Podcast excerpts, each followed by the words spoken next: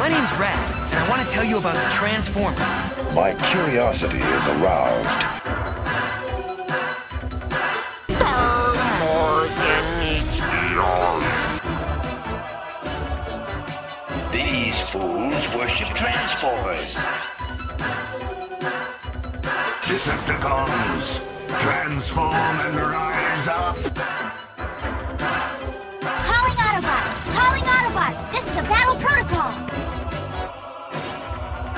Robots with emotions. Robots who can die. The rest is silence. Hello, folks, and welcome back to Transformers Tuesdays, the fanhole spin off show where we talk Transformers all the time, every time. I'm going to be your host, uh, Mike. Uh, tonight we're going to be talking about an IDW uh, mini-series, uh, a sequel to uh, a critically acclaimed and quite popular uh, mini-series they released uh, years back that we also talked about on the Fanholes podcast. Uh, this is Sins of the Wreckers, and as I mentioned, it, it is the sequel to Last Stand of the Wreckers. Roadbuster, Pyro, Impactor, Rotorstorm, all dust. That's what I'm talking about. Wreckers or Autobots, there just aren't that many of us left. Before I go into it any further, though, uh, I, I, I guess we should have a roll call of the people who will be horribly killed in this podcast tonight. Uh, why don't you guys all say hello before you get horribly killed? Hey, what's up? My name's Derek, Derek WC. I am going to be smushed between a transforming cog. Thank you. This is Justin. The seeds of the future lie buried in Prowl's ass.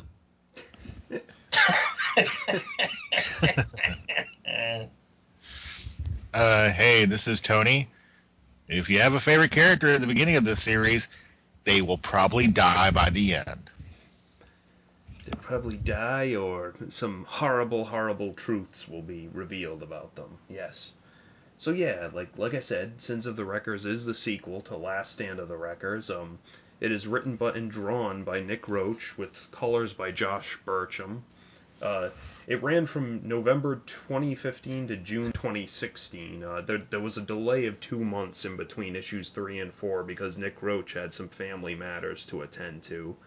Um, it serves as both a direct sequel to Last Stand and a general culmination of virtually all the plot points that Nick Roche has introduced into IDW Transformers continuity uh, since his like very first written work for it, basically uh, Spotlight Kup.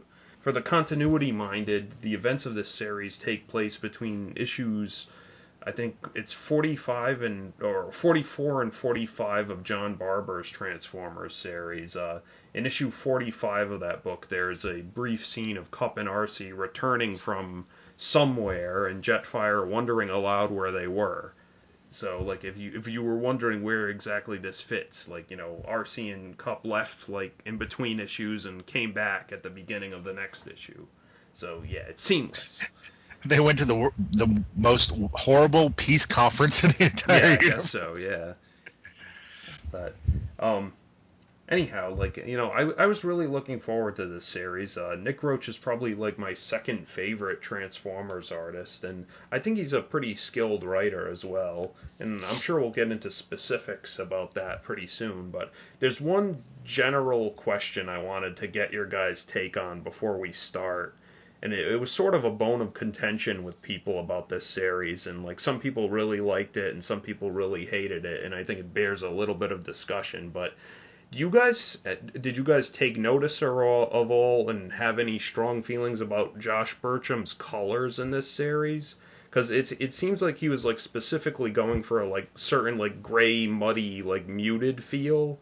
And if you compare it to like his other like coloring work there's a pretty noticeable difference. So like um, just in general did you guys take notice of this? Did you think it like either served the story or hurt the story? Like what Um, I, I would say it definitely uh, gave me flashbacks of Spotlight Kup, as you mentioned, because that issue had a kind of a muddy, kind of uh, dark coloring uh, scheme to it as well.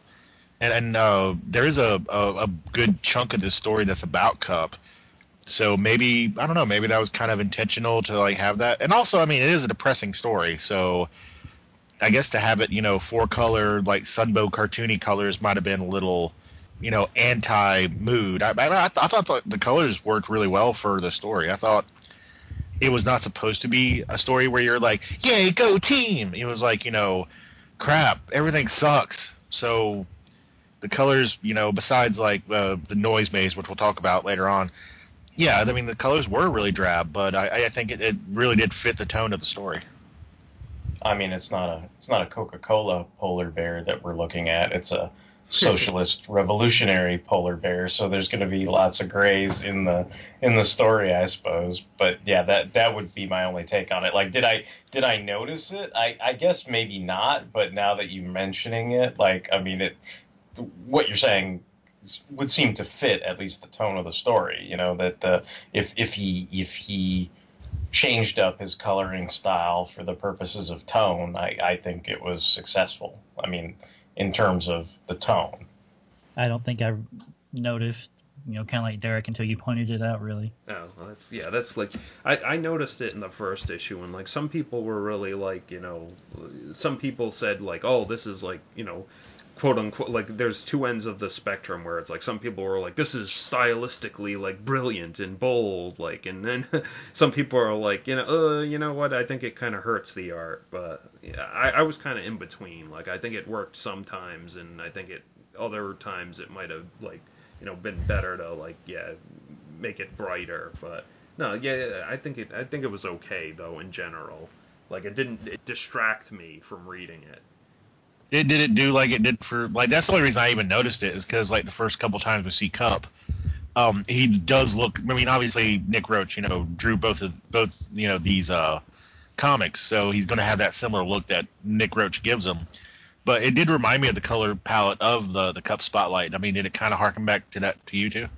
Yeah, like and you know, like in scenes where it's like in Tarantulas's lair like you know i think the drab colors like worked. And obviously like derek was like implying like the wilds of alaska aren't exactly like bright anyway. So you know i, think that pretty much fit. Yeah so anyway I, I wanted to get that out of the way because it seemed to be a point of discussion with many people about this series. But um um, before we get into the series proper, I did I did offer you guys a couple of like supplemental stories that were included in the Last Stand of the Wreckers hardcover that kind of serve as prequels to this series. Uh, it was two short comic strips, one entitled Escape, which focused on Impactor and Guzzle, and one uh, titled In Word and Deed, which focused on Verity Carlo. And then there was a text story, Zero Point, focusing on Springer and Roadbuster. And uh, I, I don't know actually exactly who read what, but like, it, and I don't want to get into it like too much, but any thoughts on these? Like, were they helpful? Did they add to the like larger tapestry or whatever? I, think they did. I think they did add to the larger tapestry. Like, I I know I know I was making jokes about having to like read a text story and everything, but I think some of the nuances in that text story, whether it was the whole, you know, Matrix Blue Eyes or, you know, Roadbuster reading to Springer and going through that whole kind of bedside manner that he had for Springer and you know any of that kind of nuance I, I feel like it it added to you know I basically read that first the the you know the the one or two page you know comic strips you know essentially and then the text story and then I went ahead and read Sins of the Wreckers and and I think it did definitely add some some layers and and in some cases maybe helped refresh my memory because I think you know it's been a long time since I've read Last Stand of the Wreckers myself too. So I think it it also kind of helped me you know dip my toe in the pool, I guess so to speak. Yeah, I think like especially the two comic strips i think you kind of like had to read them to like understand what impactor and guzzle had been doing in that like the whole time like in between stories. And also like the fact that even the even the like the very pertinent fact that Verity had like an extra copy of like the uh, the uh, the data slug or whatever like that that was not revealed like anywhere else so. Yeah I, I read the two uh, uh illustrated stories unfortunately due to time constraints I did not read the text story uh, but uh yeah I, I think the two I guess you would say preludes uh, yeah, they do help fill in some chunks that if you didn't know going into like the uh, proper story, it would kind of make you scratch your head, you know, and be like, you know, you really would think that, you know, Verity, like, you know, why is she important to this? You know, why why is like, you know, uh, Arcee hunting her down just because, like, you know, what does she have on, pro- you know, that kind of stuff. So that I think that did help a lot. I think the the preludes definitely uh, gave uh, some insight to it. As far as the text story, I do have to read it. Um, I have no problem reading text stories, but uh, I just didn't have time, unfortunately. But I, I do want to check it out. It does sound interesting. I have total problems reading text stories. Yeah. I had to read five whole pages. No, it was it was it was. I, I think it was pretty well written. I I, I like the way they structured it with the little Autobot symbols, so you could know like when things were changing and everything. But I, I did sort of breathe a sigh of relief because, like, sometimes, like, I mean, I know who Springer is, and I know who Prowl is, and I know who Kup is, and I know who some of the other characters are. But it it's always more helpful once I actually read the first issue of the comic, where I'm like, oh yeah, that's what.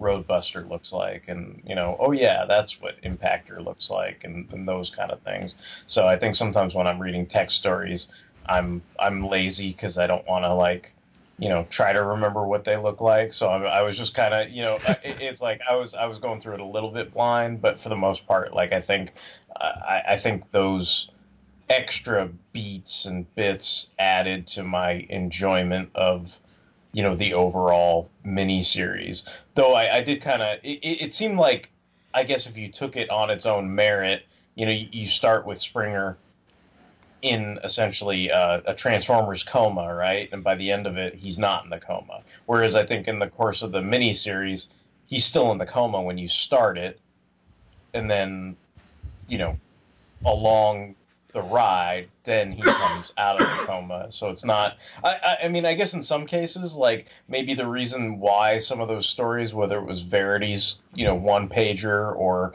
you know the the two pager or the text story, maybe some of the reasons why those were excised is because in some sense they're kind of like like from your perspective, they're set up that might be essential to understanding the story, but maybe it was also thought of as as spoilery, if that makes any sense. Like maybe maybe they wanted there to be some kind of mystery to some of those aspects. I guess like you didn't like like basically like I, I kind of knew going into it Springer was going to wake up out of his coma eventually.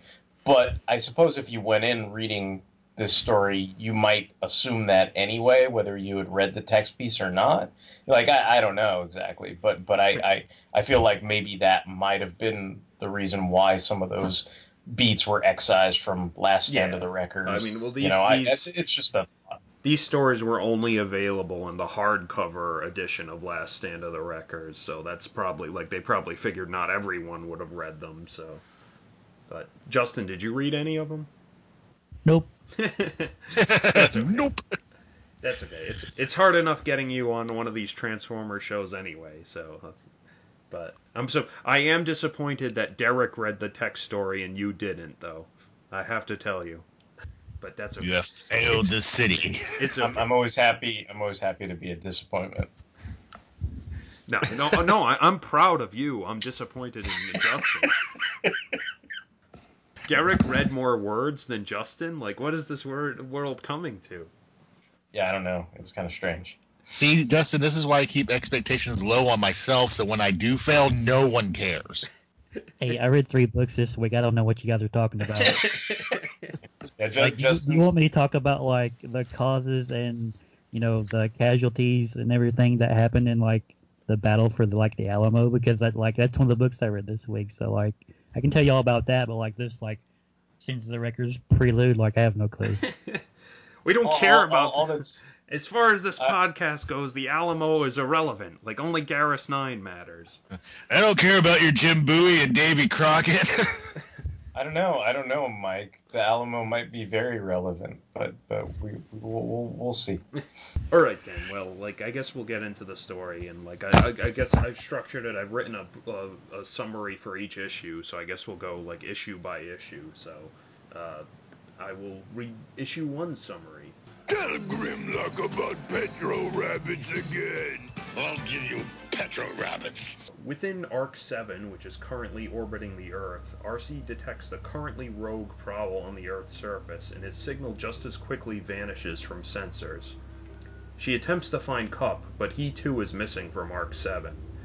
Arcee detects Kup floating in space nearby and recovers him, asking what happened. Cup isn't too sure. He suffered a blackout and floated off the ship's hull. Arcee comes to the conclusion that Prowl's disappearance and Kup's blackout are somehow related. Meanwhile, on Debris, the Wrecker's space station headquarters, Impactor has locked his former partner Guzzle up in a detention box. Guzzle's gone off the deep end, having become a murderous liability during their travels together. As Guzzle rages inside the box, Impactor and Roadbuster share laments about their current status as babysitters, or in Roadbuster's case, a caregiver to the comatose Springer. Roadbuster thinks that they must be growing as people that they're both so concerned about their comrade's welfare, be it mental or physical. Impactor suggests a change of scenery, and the two wreckers depart for another area of debris. Back on Ark 7, Arcee and Kup manage to breach Prowl's sealed quarters when Kup proves strangely and instinctively able to override Prowl's security. They go through his mail and discover messages from their human ally Verity Carlo, threatening to blackmail Prowl with a data slug filled with data from Aequitas, which was entrusted to her by Iron Fist before his death. The Aequitas data contains information on Autobot war crimes, and Verity has threatened to release it unless Prowl comes to Earth to meet with her. A holographic message of Prowl is triggered in which he states that he has been compromised and to seek out the one Autobot he trusts to recover him, Springer. Arcee is frustrated after having worked under Prowl for so long that he didn't trust her, and when Kup tries to call Debris to check on Springer's status, Arcee knocks him out and prepares to go to Earth alone. In an unknown location, Prowl wakes up and ventures outside, where he finds a trippy, mind twisting atmosphere that assaults his senses and brings him to his knees. A shadowy figure standing over him welcomes him to the noise maze. In the wastes of Nome, Alaska, a stricken Verity Carlo is on the run. A polar bear is hunting her, and just as it catches up, a police car arrives, transforms into Autobot Stakeout, and dropkicks the bear. Stakeout reveals himself to be a deputy of the Tyrest Accord and Verity's guardian, assigned to, to watch her by Ultra Magnus after the Garrus 9 mission. The two had parted under unknown circumstances, but they share a tender reunion as Stakeout drives Verity out of the wilderness. Whatever sickness is ailing Verity becomes worse in the presence of Transformers, which is why Stakeout left her, and now he implores her not to release the Aequitas data, as it will potentially restart the war. Before Verity can argue the point any further, the road before them explodes, upending Stakeout. Verity crawls out of him to see a raging Arcee demanding Prowl's location just before she passes out from the pain. Back on Ark 7, Kup is reawakened and sends an impassioned and personal message directly to the comatose Springer, ordering him to wake up, but there is seemingly no response. On Debris, Impactor and Roadbuster hang around in the Wrecker's personal mausoleum, where Impactor has already set up a grave for himself. Remember that, that'll be important later. Impactor broaches the subject of taking Springer off life support and letting him expire with some measure of dignity, a notion that Roadbuster angrily dismisses. The two are joined by Hubcap, Debris' station administrator and a communications savant, who nervously tells them that Guzzle is going to escape from his box soon. Before anything more on this discussion can progress, an alarm sounds throughout the station that indicates Springer's life support has shut off. The three charge to the med bay, and despite some initial hesitation for Roadbuster, they walk in only to find that Springer is missing from his bed. Back on Earth in an abandoned warehouse, Arcee interrogates Verity about Prowl's disappearance, and the human girl claims to have nothing to do with it, but she's more than happy to rejoice at the thought of Prowl getting his comeuppance for his various machinations and crimes. Arcee threatens to destroy the Aequitas data slug, but Verity doubles over in pain, indicating that more Transformers are nearby. Arcee marches outside to find Springer apparently recovered and awake at the fore of the latest ragtag incarnation of the Wreckers. So that is issue one. So, anyone have any initial thoughts? Uh, I, I will say, like, as depressing as this story can get later on as we go on, totally happy Springer's back. Hey, uh, I uh, have posted on the uh, forum we post at Bot Talk uh, more than a few times in the guy five years. Mike, is that how yeah, long he's been gone? 2010, I believe, Last Stand came out. Yeah. So more than that, yeah. Yeah, so like yeah, six years. And uh, I, I like Springer. Springer is one of my favorite characters. I've always liked Springer. He he's definitely like you know, I don't know top ten, but definitely top twenty. I've always enjoyed the character. So him coming back was definitely like one of the few highlights you get out of this. Um, I will wax mournfully later, but uh, I like Stakeout. Stakeout's really cool. He's probably the most human transformer I've seen in a comic in a long time. He just has this like very uh, I'm trying to think of the right way to put it. He, he talks like a transformer sometimes. He's like he's like you know you know as a duly deputized you know representative of the Tyrest Accord and all that stuff. He's like you're a pain in the ass. You know, it's like he, he's he's very you know personable. He's a nice guy. He's a nice boss. He's got a great entrance too. He drop kicks a polar bear. Exactly. Yeah. Yeah. yeah. And and and uh, for anybody who doesn't know, anybody who's not up on their Transformers, uh, Stakeout is originally a Micromaster, and that's kind of cool. That he's also a smaller bot in this. He, he's not a Micromaster. I'd say he'd be like a mini bot, I guess you would say, as far as his stature. But yeah, it was cool that he got introduced. And um, yeah, I, I did like the the interplay between Roadbuster and Impactor.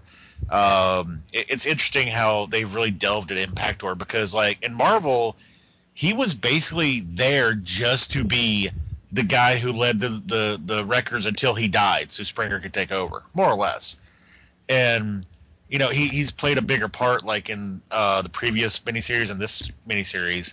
And it was it was nice to have him with Roadbuster, who's like kind of a stalwart of the the Wreckers, and that that was really kind of cool.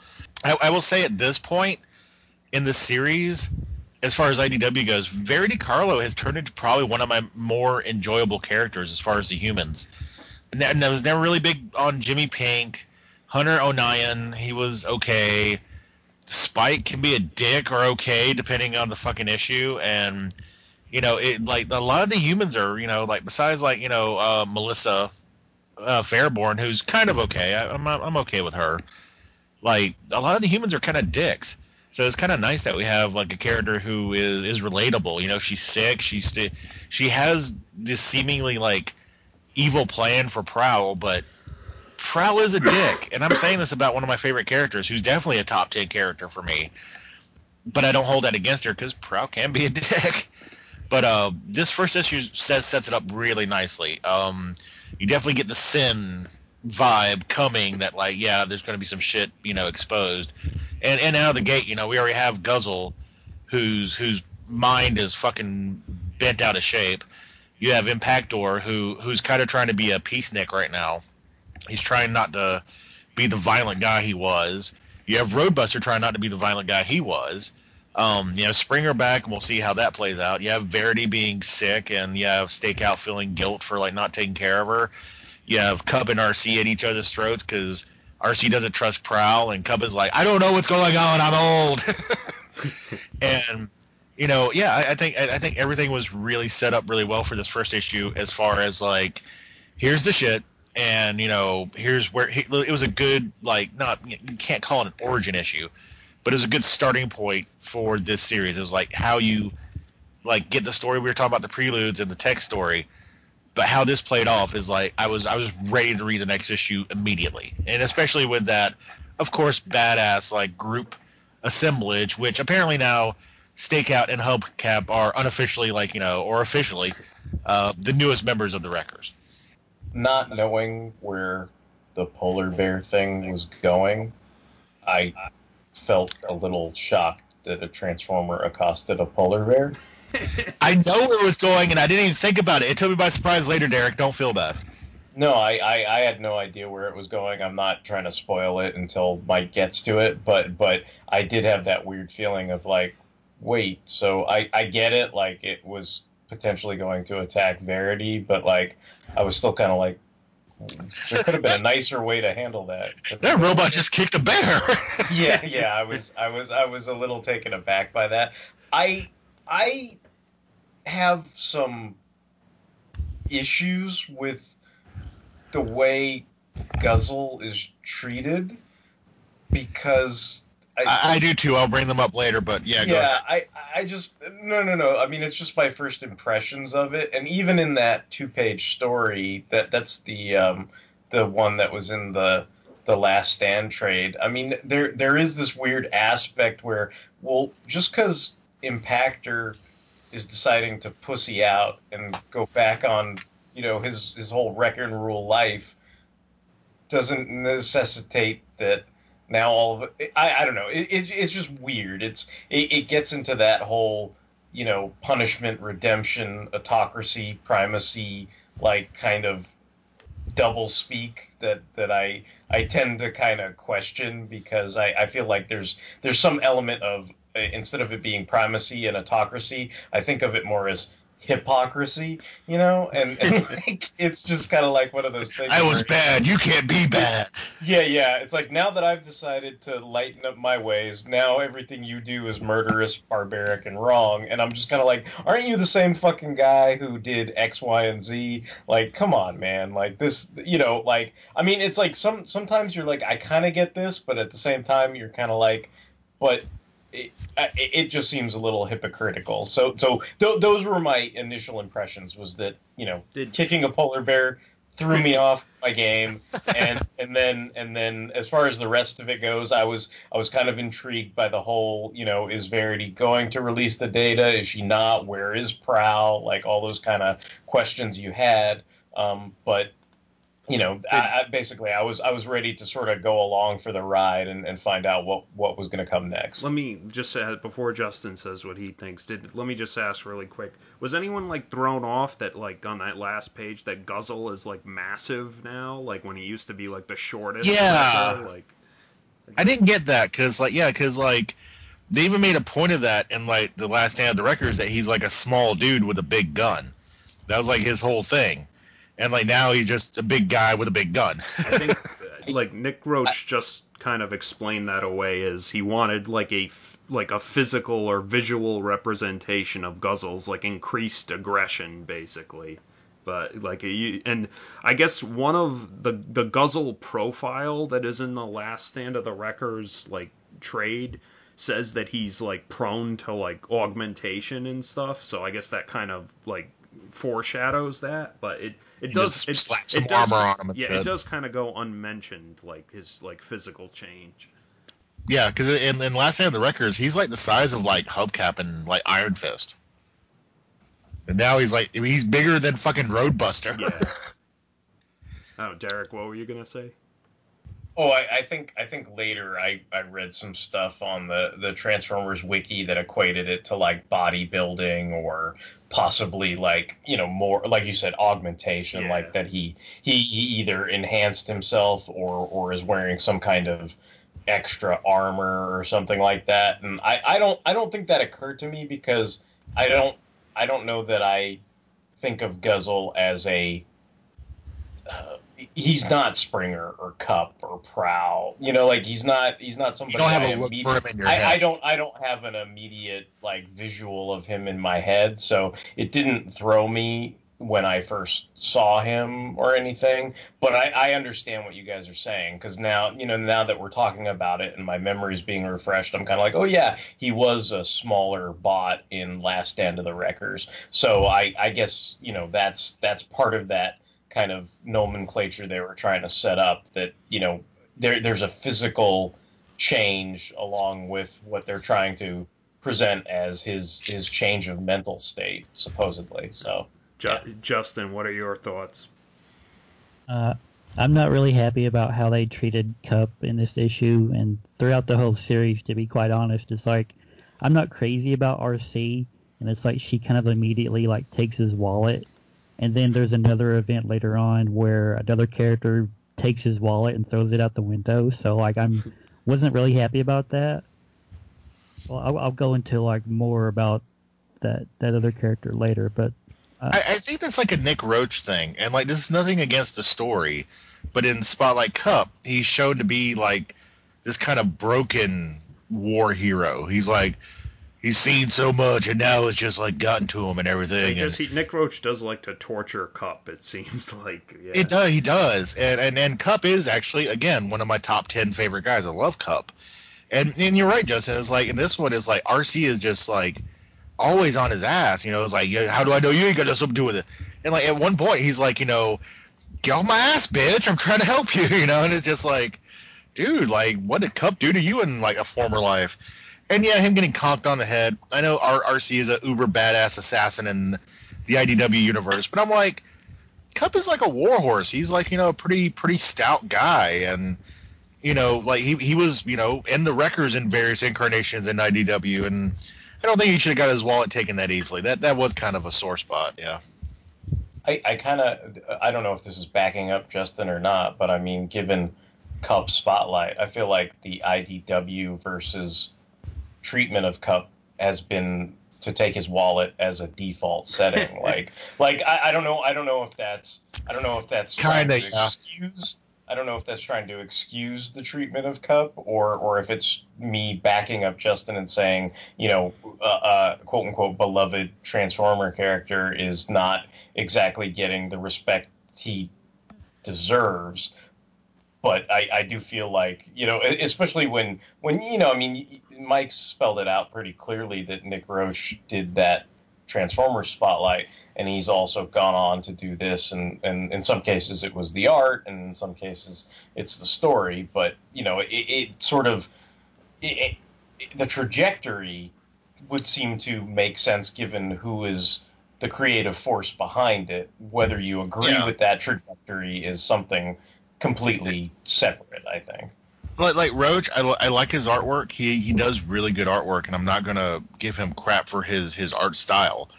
But one of the characters I don't think he draws that well, even in the Kup Spotlight, and now like in this uh, series, he seems to draw Kup as an old man. Like he's skinny, he looks kind of frail, and like I remember when he came back originally, like uh, in that crappy fucking vampire bullshit crossover, whatever it was, Mike. You know what I'm talking about? Yeah. Uh, Um, infestation.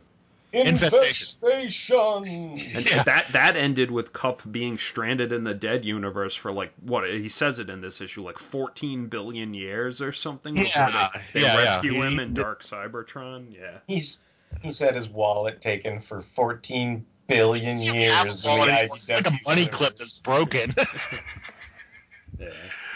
but uh, but no, but what I was gonna say is like he did he, he, he like he looked kind of bulky and badass in that. You know, he looked like kind of like kind of like you know cartoon Kup. And I, I I don't hate the visual of how Roche draws him, but like again, like Derek said, like you know I didn't think about it, but like as I look back on like this uh, series. I don't like Kup being a spindly kind of geriatric looking old guy who's like he's kind of like a fucking um uh, Clint Eastwood in Gran Torino. He's a badass, but it's like, okay, if you hit me one time, I'm probably gonna go down. I gotta get my shot off first. You know, it's like, no, man, Kup's cool. He's he's he's he's, he's a badass. Well, he one, was. one thing I think in, in Kup's favor in this issue is I really like that scene where he sends the message to like Springer and he you know he kind of the like the you know it seems like in IDW like it's him and Springer have like a deeper bond than like him and Hot Yeah. Rod do so like uh, like I think that was a nice like touching scene between him and like a protege of his. Yeah, yeah. He's like, I'm not asking you. I'm not begging you. I'm giving you an order. yeah. So yeah, I mean, that, I mean that was a nice moment, but I, I, mean, I do have to side with Derek and and Justin like on similar things. I like, I think I think Kup does get kind of kind of sh- you know shit fucked on this a little bit, but I mean, it's the Wreckers. Everybody gets shit fucked, so that's fair too. Yeah. uh, anything else, Justin? Uh, no, I'll save it for the next issue. I guess. Okay. Uh, the only things I want to say is um I did I can agree with Derek that like I did not see where the polar bear thing was going And um, but I did, and you can check on Bot Talk. I did correctly guess who the shadowy figure who had kidnapped Prowl was as of this issue.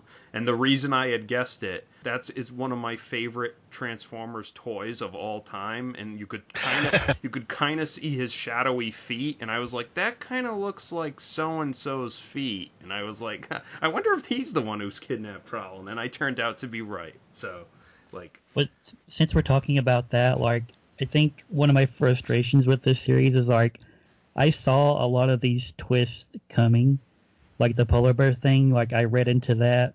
The who who took Prowl, I read into that immediately, and the thing that's going on with Kup, you know, because Arcee like clearly flags it a couple times. Like I, you know, I read into that too. I was like, I don't know how that's gonna work, but this is what's gonna happen. And then all those things happen, so I was kind of like, mm. Well, yeah, Justin, you also read three books this week, so you know stuff. Come on. yeah, I can understand that. Yeah, but um, No, actually, actually, Mike and Justin, to both your credits, um, I knew what was going to happen beforehand because I saw an image that Mike posted on Bot Talk because the series has been over for a while. But even without that, just the way this character speaks, I won't give it away. I'll let Mike give the uh, spoiler. It did totally kind of give it away. I was kind of like, I know only a few characters who talk like that, and I'm pretty sure I know who this guy is. Yeah, so yeah, it was it was kind of a. a I, I think they kind of, I think he kind of painted himself into a corner with that character because it's like to do him justice, you have to do him a certain way. you Yeah. know? Yeah. And and the only other point I had was um Arcee brings up a point at the end that I always like to see made manifest in like a Transformers story. And like when she's talking with Verity, she's like, you know, she kind of regards Verity with disgust and says like, "I'm told that your kind needs to be protected like by us." But you know, I, I see you as a threat, and like I think a threat should be met with proportional force. And like I, I like like that line of reasoning. Like I, I hate when Optimus Prime is like, you know, we can't fight the humans, like even though they're all shooting at us, like we need to protect them. And I'm like, they they can, you know, they can damage and kill you. Like it it might take them longer or harder, but it, they're still a threat. So like I, I like that like you know re- line of reasoning. It's like, Like, haven't uh, you seen the the- live action movies? They're better at killing you than each other. Like the the old Marvel comics needed IDW Arcee to Yeah, smack exactly. them Yeah. upside the head every once in a while. Yeah. But yeah. So, okay, well, that that was issue one. So I will go into my synopsis for issue two. This thing biological or mechanical? Let's investigate. We open on Cybertron. The war has ended and society is now a utopia. Optimus Prime praises Prowl for being right all along. Once everyone listened to Prowl's plans and calculations, everything fell into place and Cybertron is at last at permanent peace. Except no, because Prowl wakes up from his fantasy bound by webbing in, in the middle of a darkened void.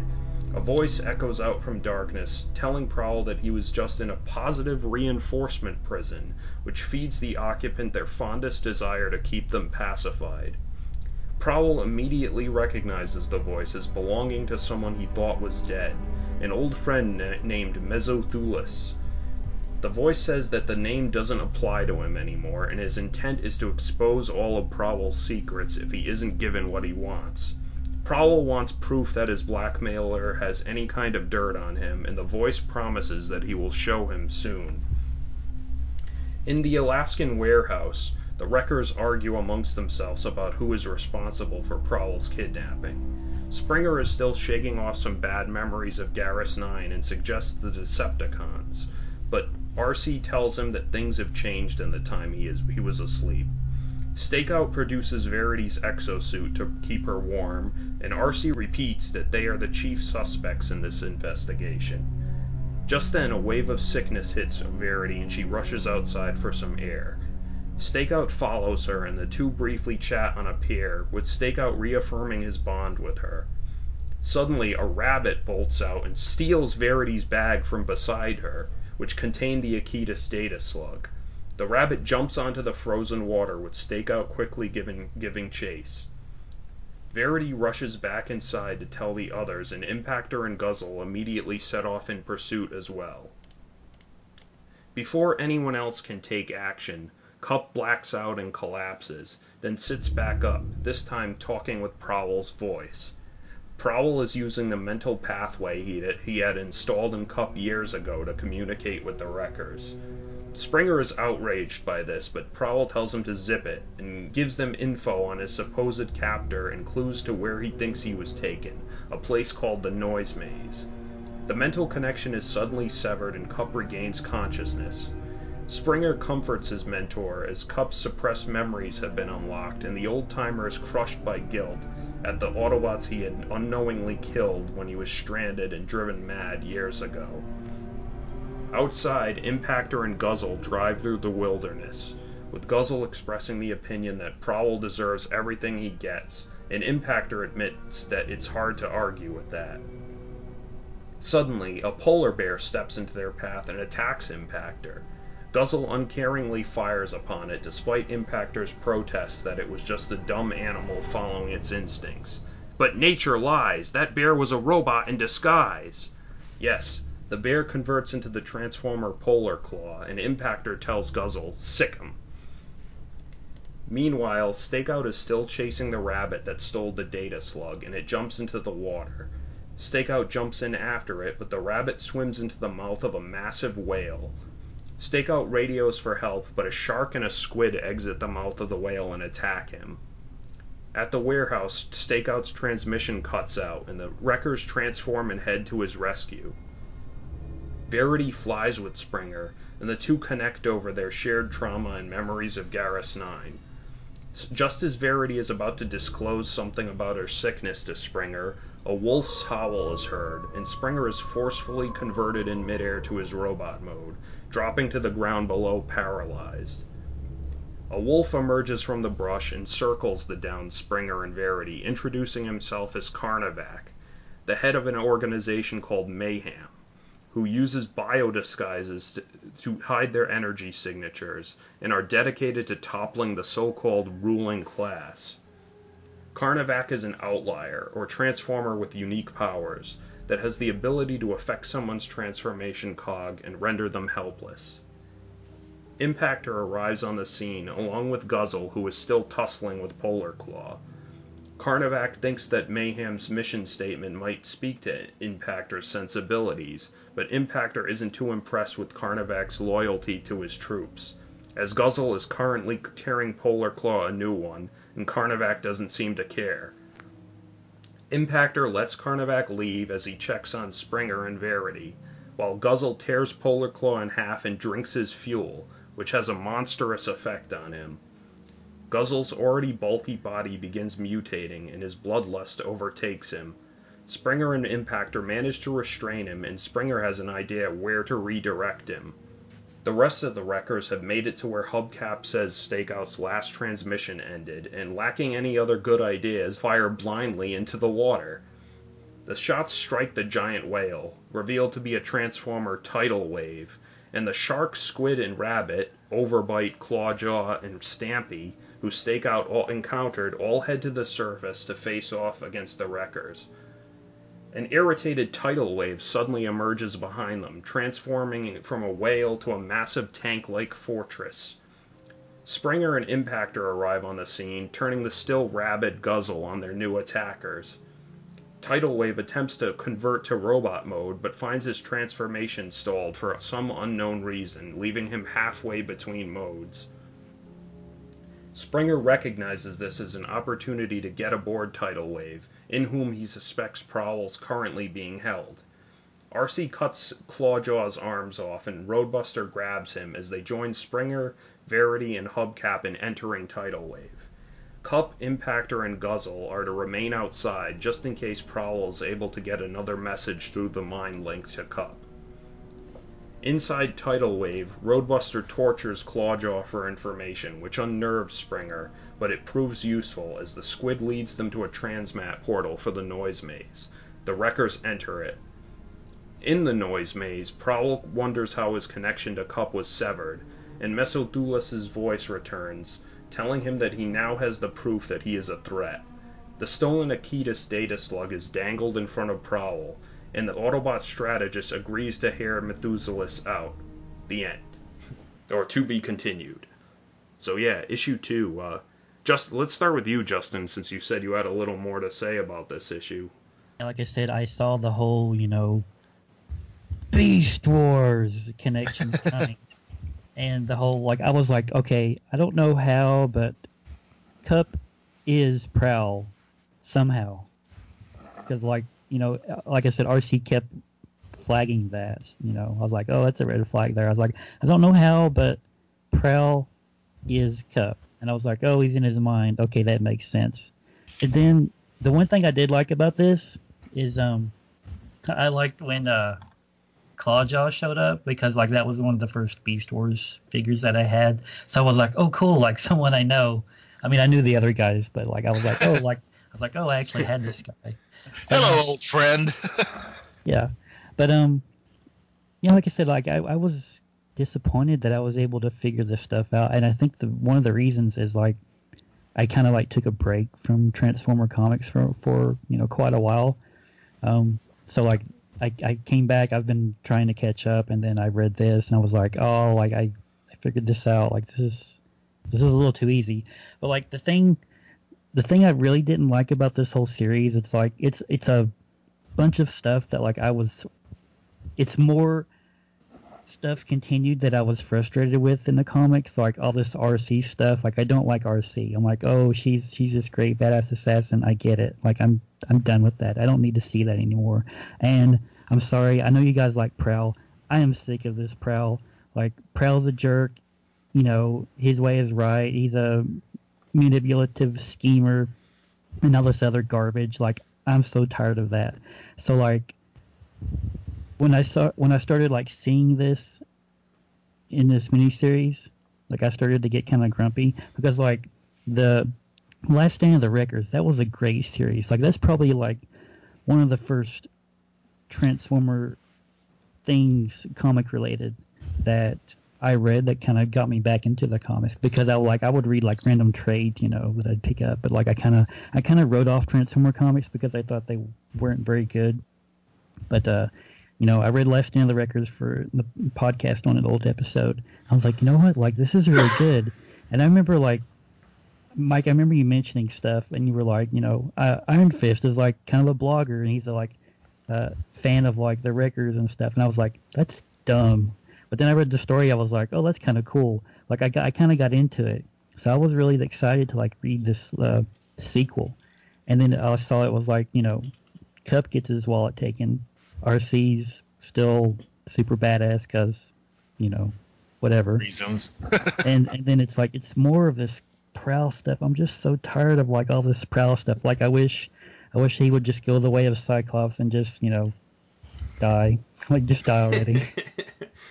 You've already taken Cyclops, not my Prowl. I think I think Prowl's done enough shit to like being to be justified being called a monster, unlike Cyclops. So like I'll I'll say that. Yeah. but like yeah, like at, at least Prowl has done stuff. You know, like you know Cyclops destroyed a cloud. Ooh, he's so awful.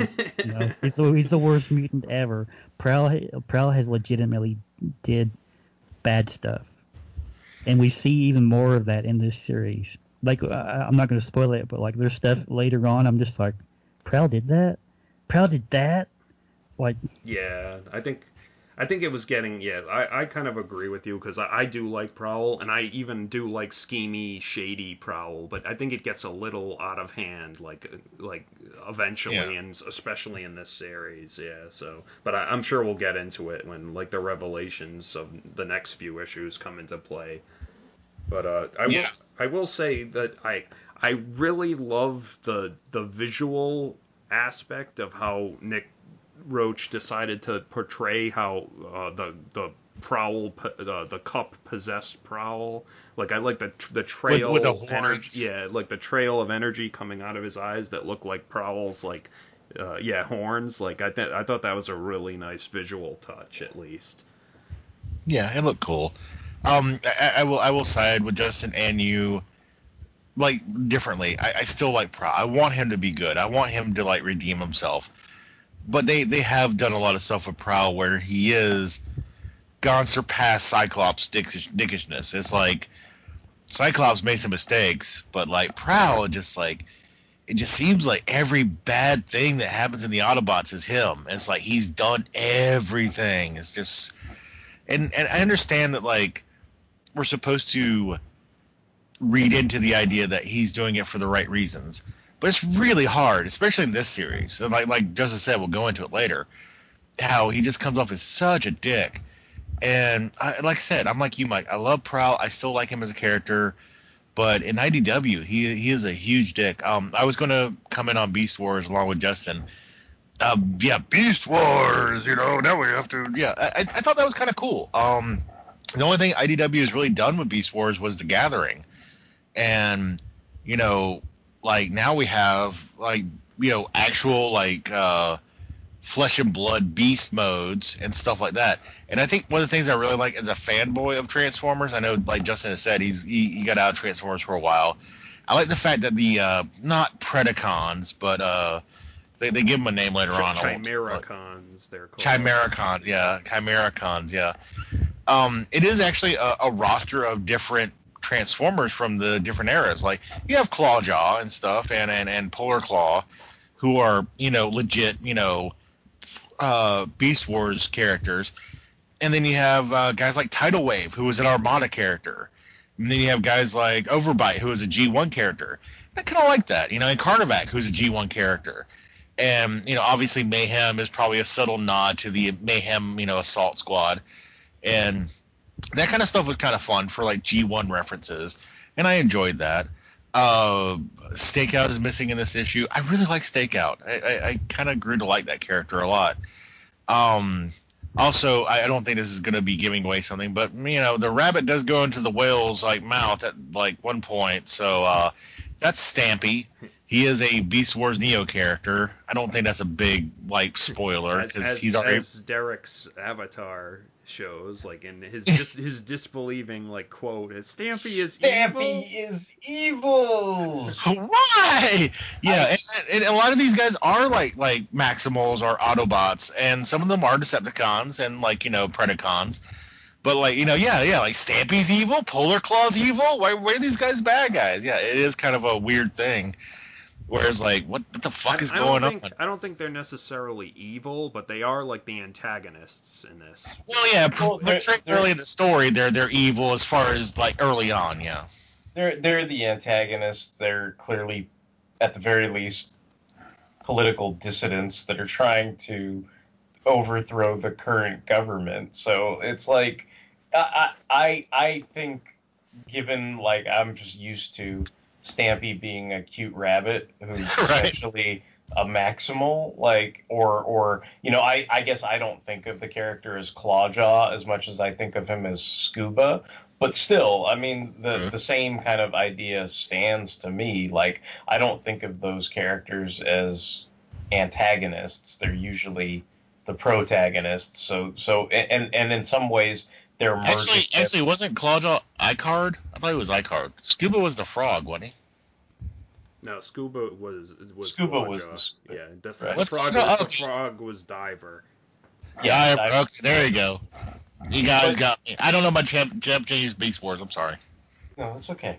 But I, I just, you know, I, I wasn't, I, I wasn't overly fond of the mixing and matching of those characters, you know, for this purpose. I mean, I, I, I see why it fits in terms of this particular story, but it was kind of, it, it added to that grayness and maybe that un- sense of unsatisfaction that Justin feels with some of the earlier stories because I, I kind of feel like the last stand of the wreckers is like the death of gwen stacy it's like a, kind of a, a really good story. People enjoyed it. It did something different and yes it was shocking and there were certain things in it that conceivably could be thought of as appalling but for the most part it was highly regarded by the people that read it. And it feels like this is some kind of sequel to the death of Gwen Stacy, but it has to constantly refer to sins past or like some story that is wholly kind of rejected by fandom to make it work, whether it's you know Kup being an infestation or the dead universe or the spotlight issue or you know maybe what Justin is mentioning the sort of dissatisfaction with the nebulous gray areas that Prowl has to deal with. You know and for me it, it reminds me a lot of the you know like I said autocracy primacy hypocrisy, you know, all those fucking stories, you know, like like where you're just like, oh, this is too, this is too much entrenched into into current day politics and and sort of modern day polarization of of different peoples and ideologies. And like that's that that's the part of it that was tough for me to swallow because you know, I, I kind of saw some of those characters as, you know, like to me, it's like Kup and Springer and Arcee represent kind of season three Transformers that, that I have a lot of good feelings about. But here you've got kind of like a tired old, man who's being mind controlled and his body's being essentially abused. You've got Springer, who's basically was on death's door and is back to try and do something good. And and the the only kind of solace I took in it was uh, this to me.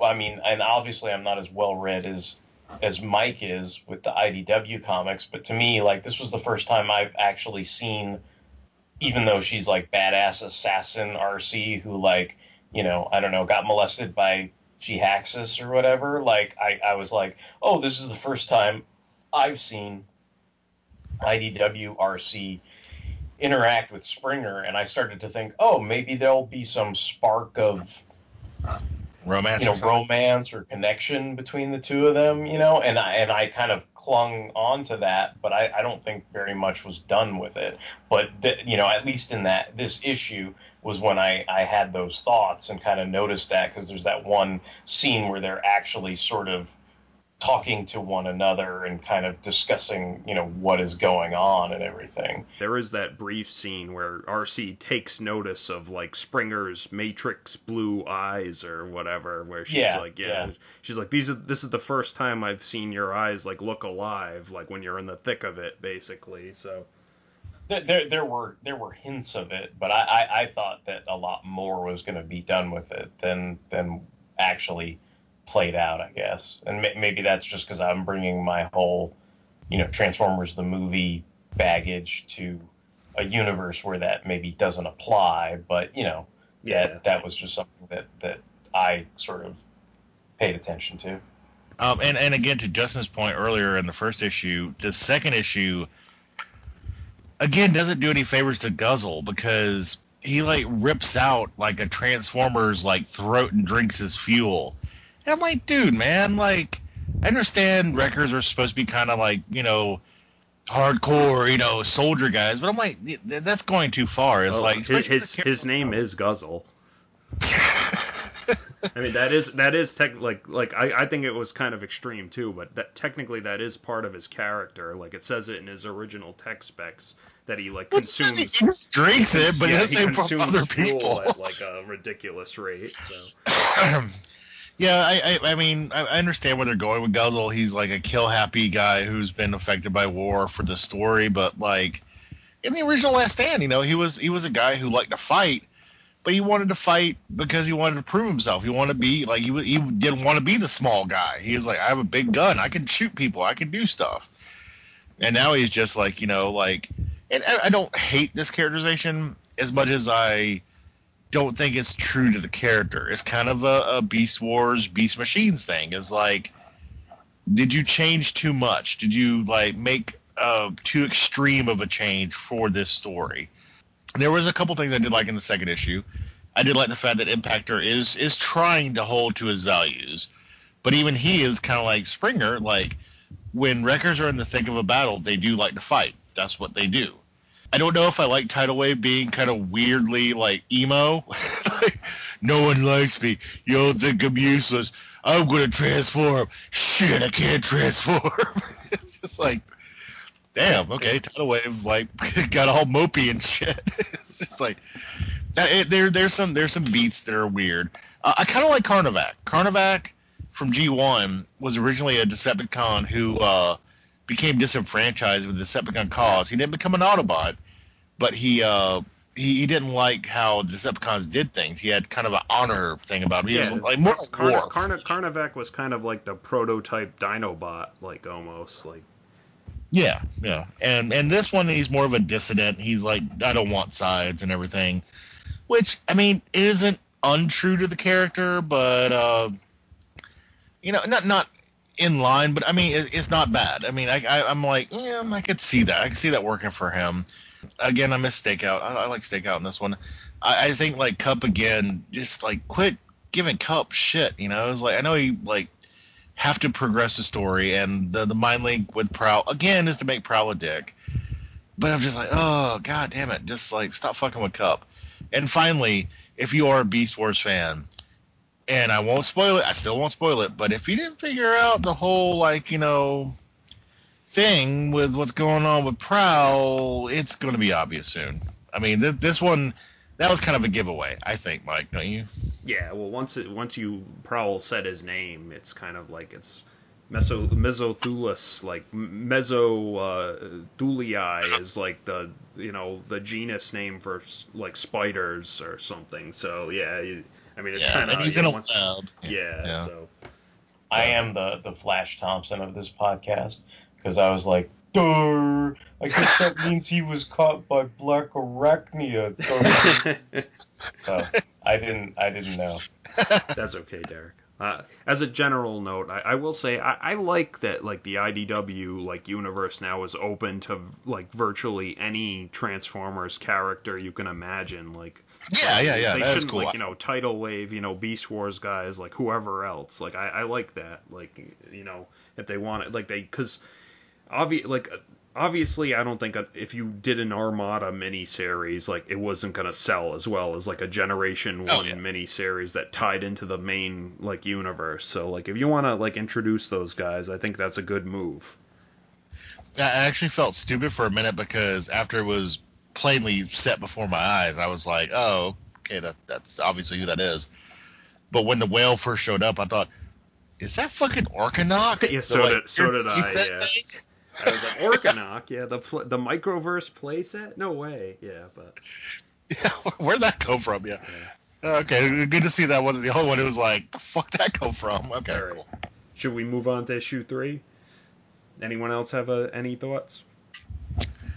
The only the only other thing that I was gonna say, I think, was that Justin had mentioned Ironfist and and the whole aspect of you know the blogging thing and not getting it at first and then really keying in on it when he read Last Stand of the Wreckers, and it just made me think of the the text story because Roadbuster's reading those chronicles to Springer when he's in his coma because he's not much of a conversationalist. So uh, that that's that's a layer that maybe is grafted on. You know, had you read the text story. Oh, I didn't read that. Okay, yeah. I do like in that text story where it's like, you know, Roadbuster is like this was quite an undertaking for Roadbuster. Like, first of all, he had to learn to read. And what are words? Yeah, How does they exactly, work? Much, much like Well, Derek. he, Much like Derek, yeah. Yes, yes, exactly. He was like he he, he said he said uh, because he's talking about the moment where they're fighting with Megatron and he's gonna say Megatron malevolently cackled or something like that, but he's like Megatron male uh, malevo male um. Is that how you say that? Malevolently? Like he doesn't know. So Mo violently cackled. Yeah. That's some good stuff. All right. Well, let me start on issue 3 then. It's Tidal Wave. Recommend you take immediate cover. You have got to destroy him. Density scans reveal his body is heavily armored, but his head is vulnerable. His height will make it difficult to attack him. Suggest you maneuver into optimal weapon range. We start off with a flashback to the earliest days of the war. Prowl, clad in a radiation suit, pays a visit to Mesothulas, who is a neutral scientist he has employed to produce devices and weaponry for the war effort. Prowl has been overcome with guilt over his involvement in the creation of a so-called Decepticon that destroyed a neutral city, allowing Autobot High Command to pin the blame on the Decepticons and thus gain a powerful propaganda tool. Prowl informs Mesothulas that he is no longer willing to commission such projects, but Mesothulas largely ignores Prowl's misgivings and excitedly tells Prowl that the noise maze has been completed.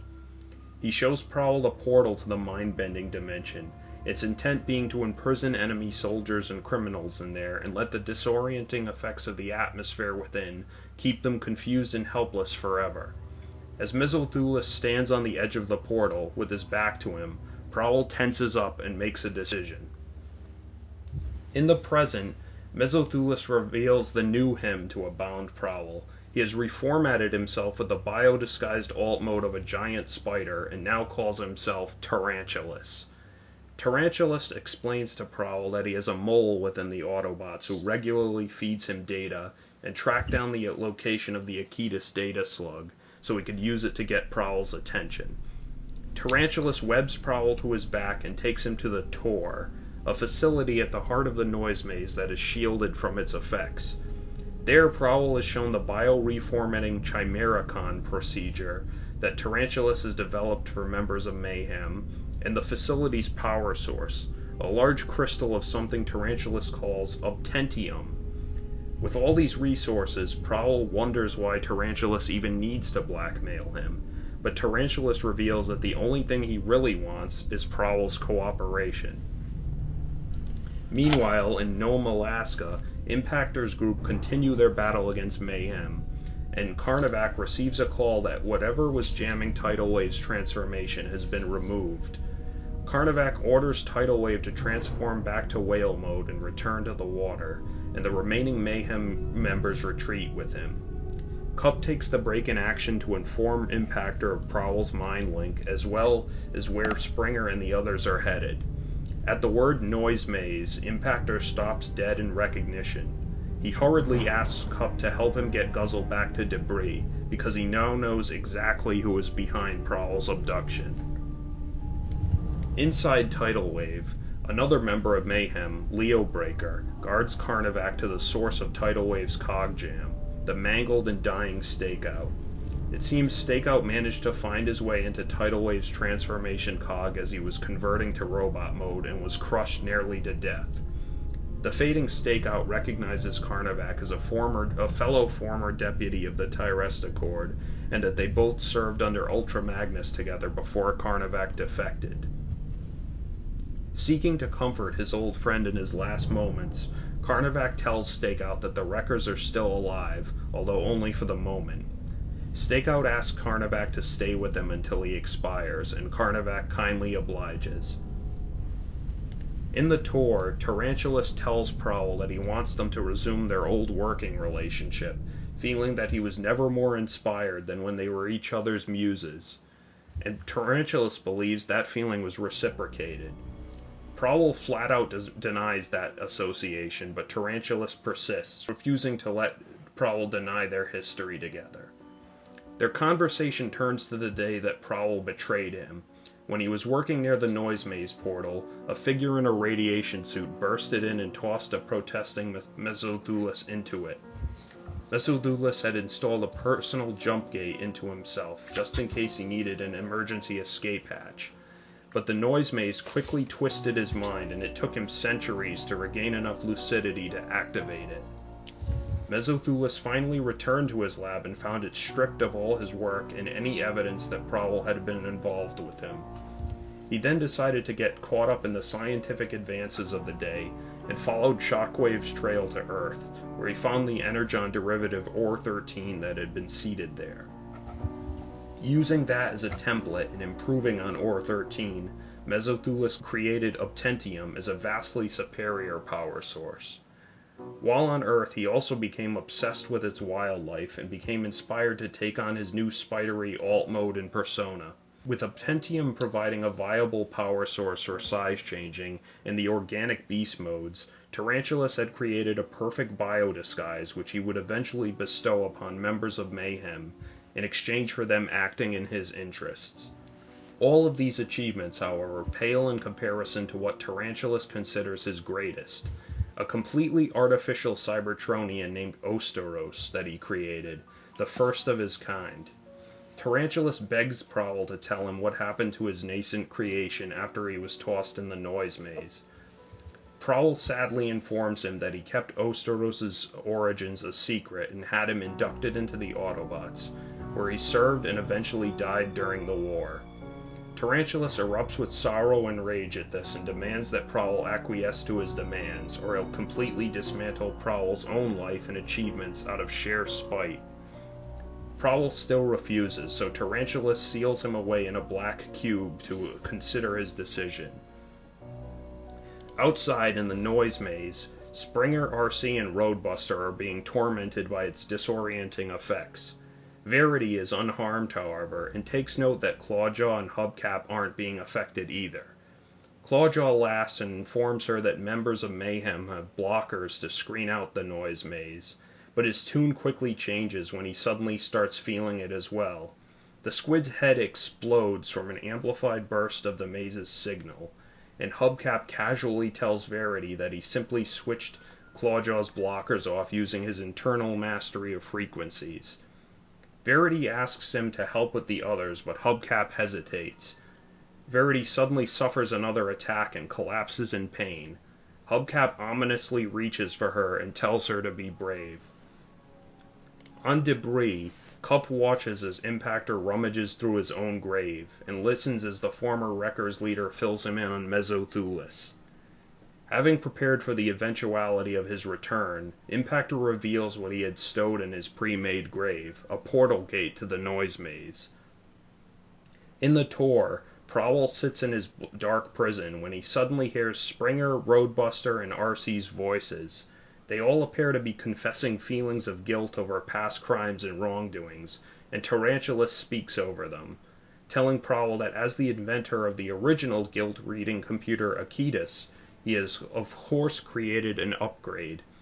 Prowl emerges from his prison to find Springer and the rest strapped into a new guilt extracting computer called Impetus. Tarantula sits above them with Hubcap at his side and invites Prowl to join them.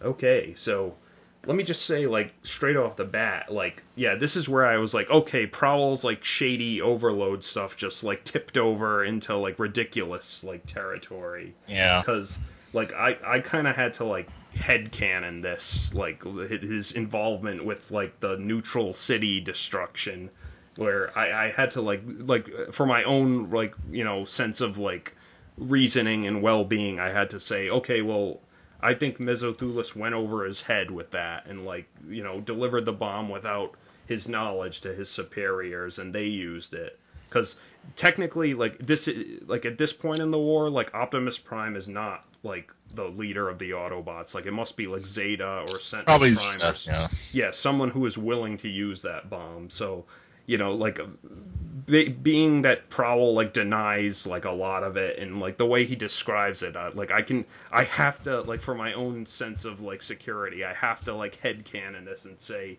he was not directly responsible for that. But like uh, in, as a story like point it is like like Justin said it is getting like ridiculous at this point. Yeah, I, I think the the intention was that Prowl was supposed to deliver the information with guilt, but it doesn't really come off that way. It just seems like he's like, eh, that sucked. You know, it's like, dude, you should be more impassioned. Just be like, you know, we killed people. You know, like be angry about it. But he's just like, I can't do this anymore. Uh, I'm done. Which doesn't work to his credit. You know, it's like he, he should be impassioned and angry. One thing I, re- I really found about this year, this is like God. This is where like we get we get wreckers full on as far as the bomb dropping. I really like Stakeout, and I thought he was a good character, and he was new, and he was fun, and God, he died horribly. And on the flip side, I think actually, I mean, not to sound maudlin or you know cheesy, Carnivac actually showed a sympathetic side, which was needed for this series. It needed to show that there was like not just this black and white. He was like he knew Stakeout. Stakeout made a sacrifice, and he's still going to be on his side for right now and do his thing. I'm not saying he's going to change his tune. He's going to still fight against like the factions, but uh, he he was with his friend when he died, And, and I mean, honestly, like I read that panel, and it, it kind of, you know, kind of did kind of hit the feels. You know, I thought that was a, that was that was a well written exchange between characters. Or I'm just a sappy motherfucker, I guess. No, no, I, I don't think you're sappy. I mean, that was that that that was by design trying to elicit sympathy, you know, from from the reader, I think. And and I mean, to this point, you just see Stakeout as a loyal and steadfast companion of the only human character in the book. Now, I mean, uh, uh, the only the only thing that I would say is, as the series progresses, and and I I can't say I agree with you that I like Verity Carlo as a character. You know, so so maybe my opinion is sort of skewed, but I mean, just on the strict notion that you know, Stakeout is a loyal and steadfast companion, and then the the way he dies is very kind of, you know, it, it's just ignominious. Like there, there's not much to it, and it's also very horrible. Like it's a horrible way to go. You know, so on all those fronts, you're just kind of sitting there going, oh well, you know, you you would be kind of heartless if you didn't have any sense of compassion for his his final moments, you know, and, and that, I mean, yeah, I was definitely kind of like, oh, that's, you know, it, it's one of those things where it's like, oh, that kind of sucks. Like, that's too bad, you know, like, like, like he, he deserved better than what he got, essentially. Yeah, yeah, exactly. Yeah. Uh, but did you think that Carnivac actually showing like, you know, friendship was actually kind of a nice, like, touch for that? I mean, you know, it's it's fine, but again, it goes back to the, my whole. I'm I'm going to keep saying it. You know, uh, autocracy, primacy, hypocrisy. you know, because it's no, that's not, fair. It's yeah. it, it, it, it, I I get it. It it works. It's a good scene. It does what it's designed to do. But at the same time, if if he really gave a shit, then he would be doing things in a different way. You know, like like that didn't that didn't bring about those kind of results. You know, so I I think there's a sense to you know maybe be honest with yourself instead of trying to do something so you can.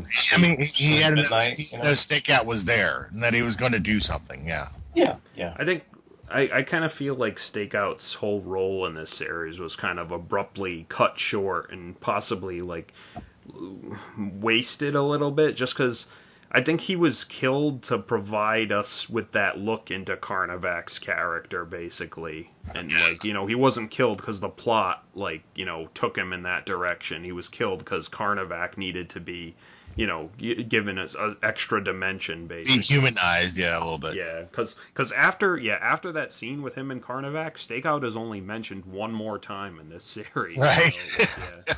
By Verity, yeah, yeah. Yeah. Um, I, I think uh, also the other thing about this is like uh, the, the only problem I have with the the storytelling of this uh, series is there's a lot of info dump, a lot of info dump, and that is not a bad thing when you're telling a story. But like you said, I think you know Roche wanted to tie up a lot of loose ends, and a lot of the scenes with Prowl and Tarantulas you know, who is obviously Tarantulas now. I mean, even if like they didn't reveal it in this, you know, fucking issue, him as uh God Mezatulus or whatever his name is, I, I was getting I was getting tired of reading that because it was just like so much dialogue so much just reading and reading and reading. And I don't mind reading like entertaining back and forth, but it was just like it, it got a little tiresome. I think I had the opposite feeling from Tony. Like I was kind of invested in the Prowl Tarantulas thing because my hope was it would be revealed Tarantulas was somehow controlling or manipulating Prowl the same way Prowl was manipulating Kup. Like that was kind of my hope, like going into this issue, and, and like I was keyed into their discussion and I was like invested in it. And then that hope that hope kind of like went away because you know uh, unlike Cyclops like I, I do like Prowl like I, I always like G1 Prowl like I was never crazy about Cyclops but like I I don't like seeing him portrayed this way so I was kind of I was hoping that this would be his out like this would be his uh, you know plot you know backdoor and we could be like, oh, it was Tarantulas all along, and we could get we could get like you know good old reliable like you know steadfast sturdy G1 Prowl back, but like that that didn't happen. I, I think that would like in terms of the IDW continuity, that would might be a little lazy since like Prowl just came off like a year long storyline where he was controlled by Bombshell.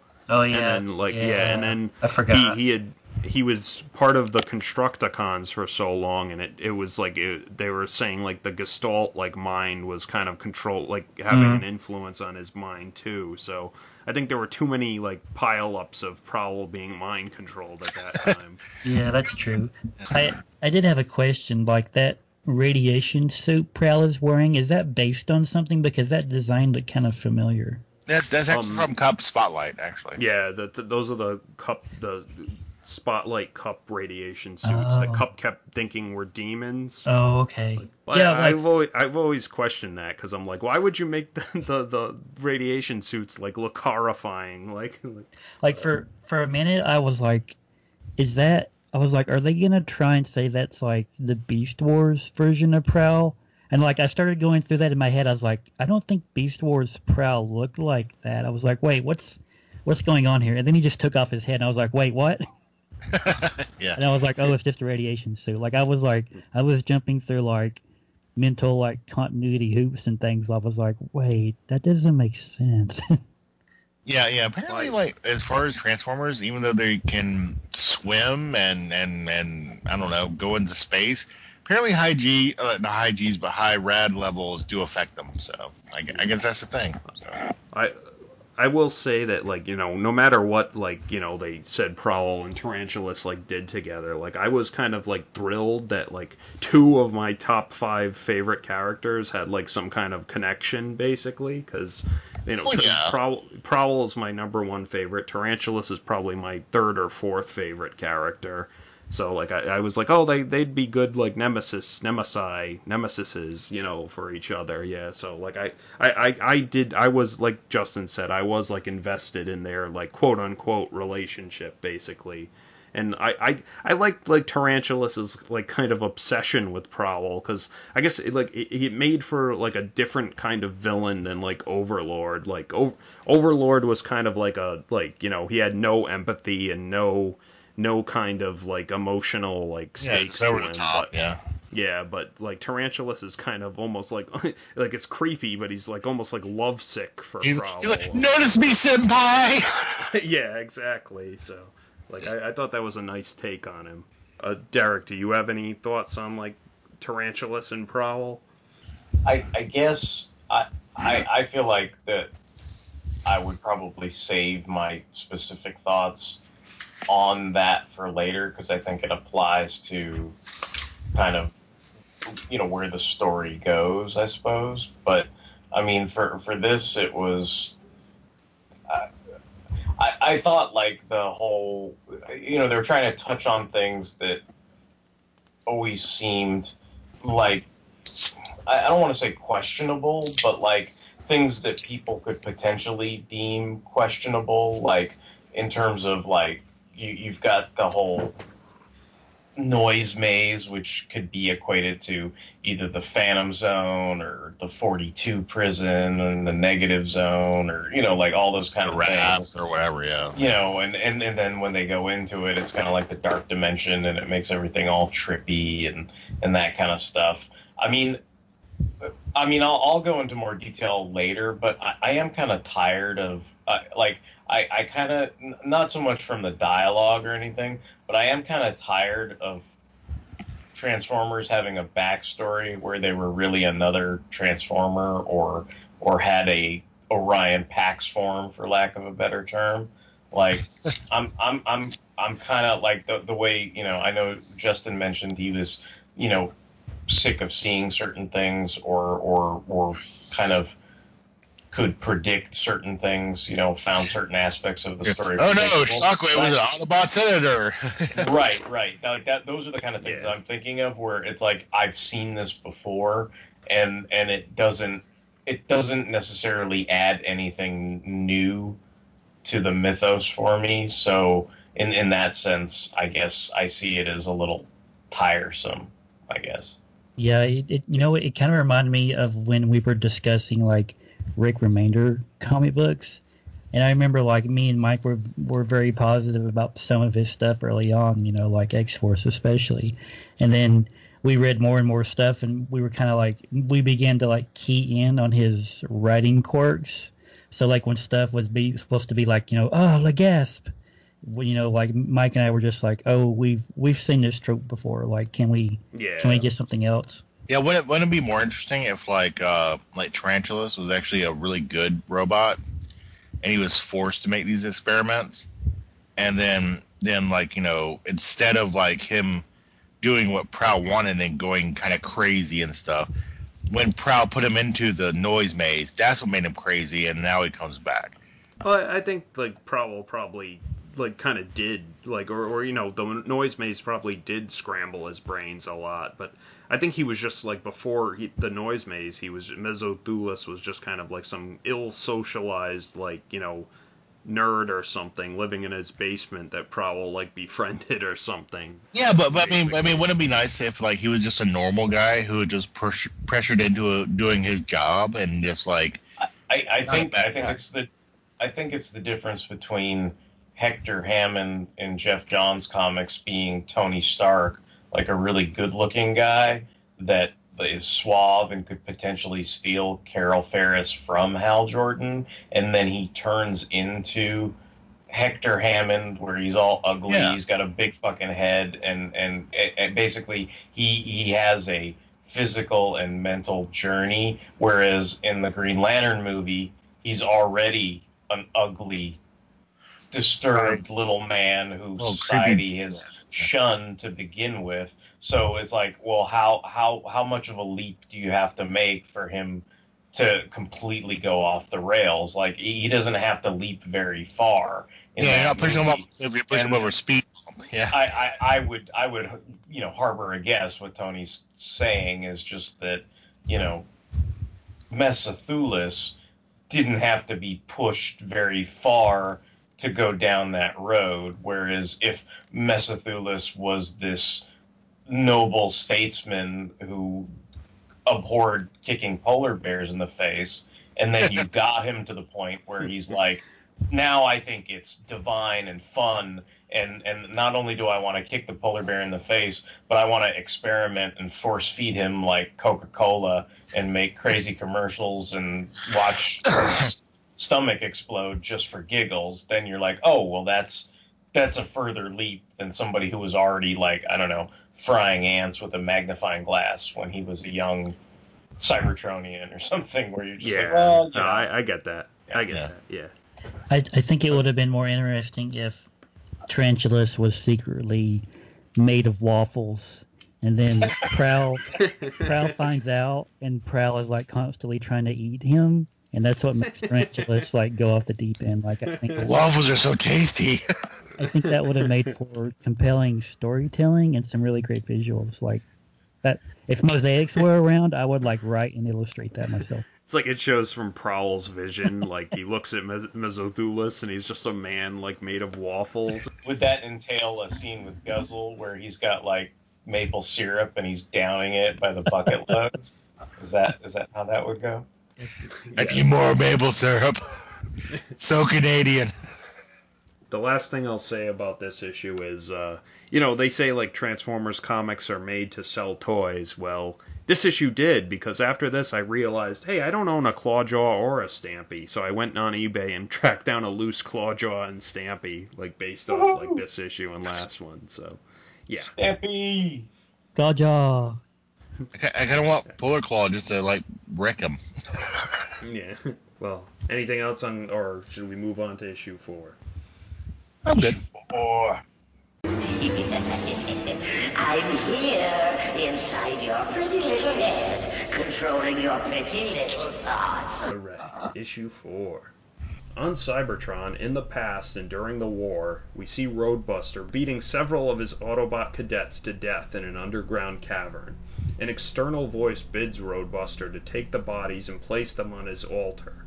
We see a giant stone effigy of Mortilus, the Cybertronian god of death, and Roadbuster places the bodies in a hole underneath it. Suddenly, an Autobot security team led by Prowl arrives and apprehends Roadbuster, who begs Mortilus to speak to them as he had been spoken to, but the voice has gone silent. Prowl and Ratchet grimly note that many of Roadbuster's cadets have been found tortured to death, and that the Wrecker is going to have to answer for his crimes.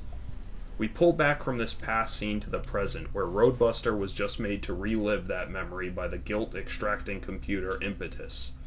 When he hears Tarantulas' voice, Roadbuster recognizes it as Mortilus, and Tarantulas gleefully explains that he had shrunken down in spider mode and hid in Roadbuster's head for some time, speaking to him and driving him to commit these atrocities. The Autobots had been left to think Roadbuster was insane, and Tarantulas used the dead bodies of the cadets as fodder for his experiments. Hubcap also speaks up, revealing that he was one of the survivors of Roadbuster's murder sprees, and was outraged when he learned that the Wrecker was released by Prowl after completing only minimal rehabilitation. Tarantulas approached Hubcap, and seeing the value in his outlier mastery of frequencies, employed him to gather information from the Autobots' communication network, in exchange for an upgraded and more powerful body. Prowl tries to plant doubt in Hubcap that Tarantulas won't live up to his end of the bargain, but the Minibot won't hear it. He tells Prowl that it takes brave people like him and Verity to expose the corruption in the Autobots.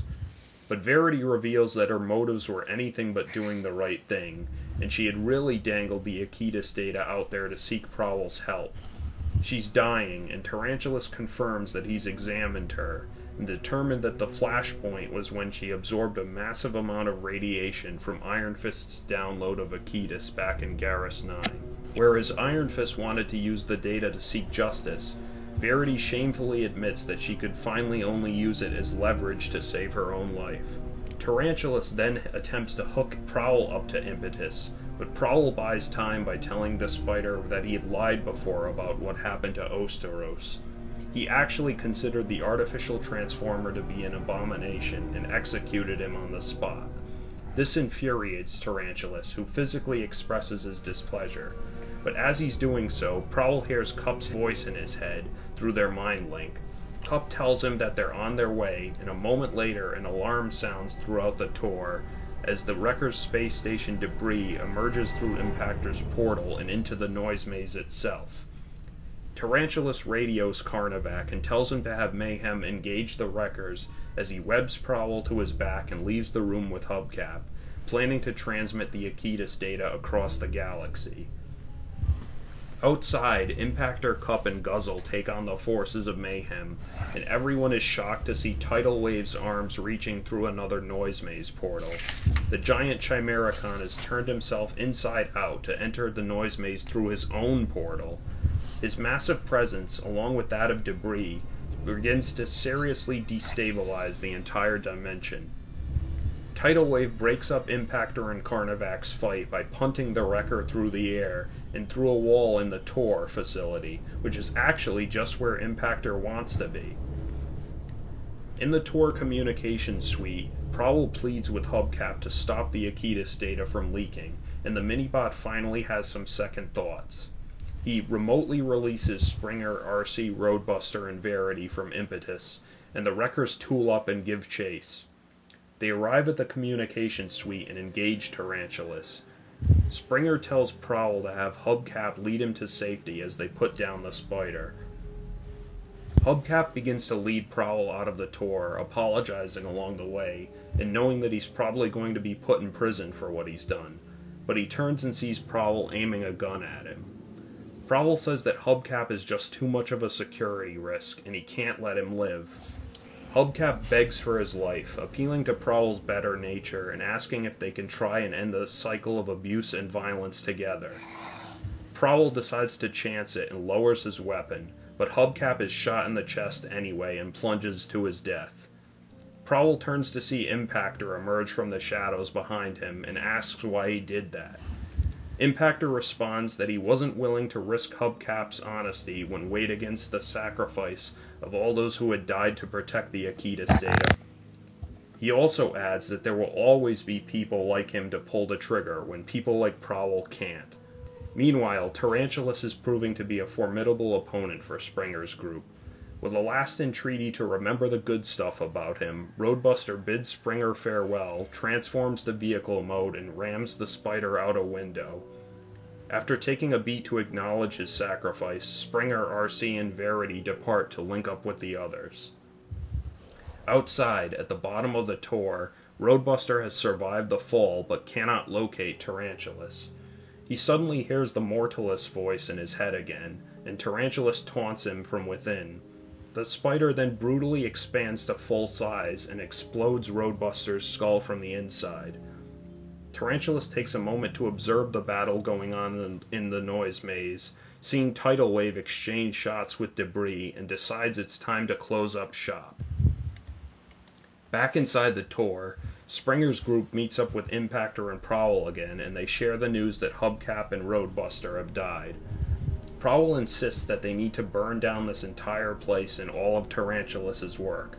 He has a plan to do it too, by blowing up the main Obtentium power source, and then forcing Carnivac to force convert Tidal Wave back to whale mode. The mass shift should cause a gravimetric shock wave that will be the last straw for the already unstable noise maze. They reach the chamber with the large obtentium crystal and begin to lay some explosives. Verity reveals to the others that she no longer feels ill and is horrified to realize that Tarantulas must have done something to her body to cure her. On cue, Tarantulas appears and tells everyone that he's going to do something weird to them. To be concluded. So yeah, uh, the first thing I'll say is I was kind of hoping Impactor would go like all Attack on Titan with Tidal Wave. I mean, he's got like the harpoon for it and all, but he didn't. So that was kind of a letdown. All I gotta say is Roadbuster, no! Yeah, I was kind of sad about that. Roadbuster is another of my favorite characters, and he kind of got the shaft in this issue. But you know, I guess I guess he kind of died for a cause at least. Yeah, and I will say this, Mike. I mean, I know you like Tarantulas, and he is a really fun character in Beast Wars. But he's really fucking OP in this fucking series. Yeah, he does kind of have all the, the party favors and gimmicks and like you know mass displacement without any drawbacks. It seems like. Yeah, it's like I understand he's a bad guy, but like I'm like, dude, just like you're like Jason, fucking Friday Thirteenth, just fucking die, you know. I mean, I, I I don't I like Tarantulas too. I loved him in Beast Wars, but it's like at a certain point I was just like, I know he's your big bad, but Jesus Christ, man, he, he keeps coming back, and this it was kind of infuriating. Again, nostalgia. I like Roadbuster, so and that that death scene was gruesome. That panel was just like, oh, it, it again like there there's like Derek said, this this series is emotionally draining. You're just like, damn it. Is the whole uh, Roadbuster killing people for Mortilus like a detailed backstory somewhere that I missed? Not like they kind of hint at it early in this series, like and like when Impactor's like, you know, when he's he's like, when you talk to Springer, like, does Springer talk back to you? But I, I don't think they ever mentioned it before this series. Mm. Or no, what they they did mention there was some kind in Last Stand of the Wreckers.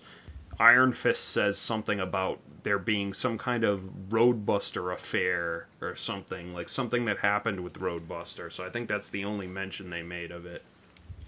Yeah, he, he's generally just seen as a very violent guy, which is supposed to be his arc, but yeah. The uh, the only other like thought I had is like when when Prowl is talking to Hubcap, he's like, Hubcap, Tarantulas is evil, and Hubcap's like, from my point of view, the Autobots are evil. Yeah. I I think Hubcap got a, a. It's really funny because in the second issue, I think, like if I'm not right, um, apparently Hubcap sounds like a, a, a French person because she says "Shut up, Frenchie." So I guess and like, and after she said that, I kept reading his like text was like, "Oh, I don't know what I could do. It's so weird. It's strange."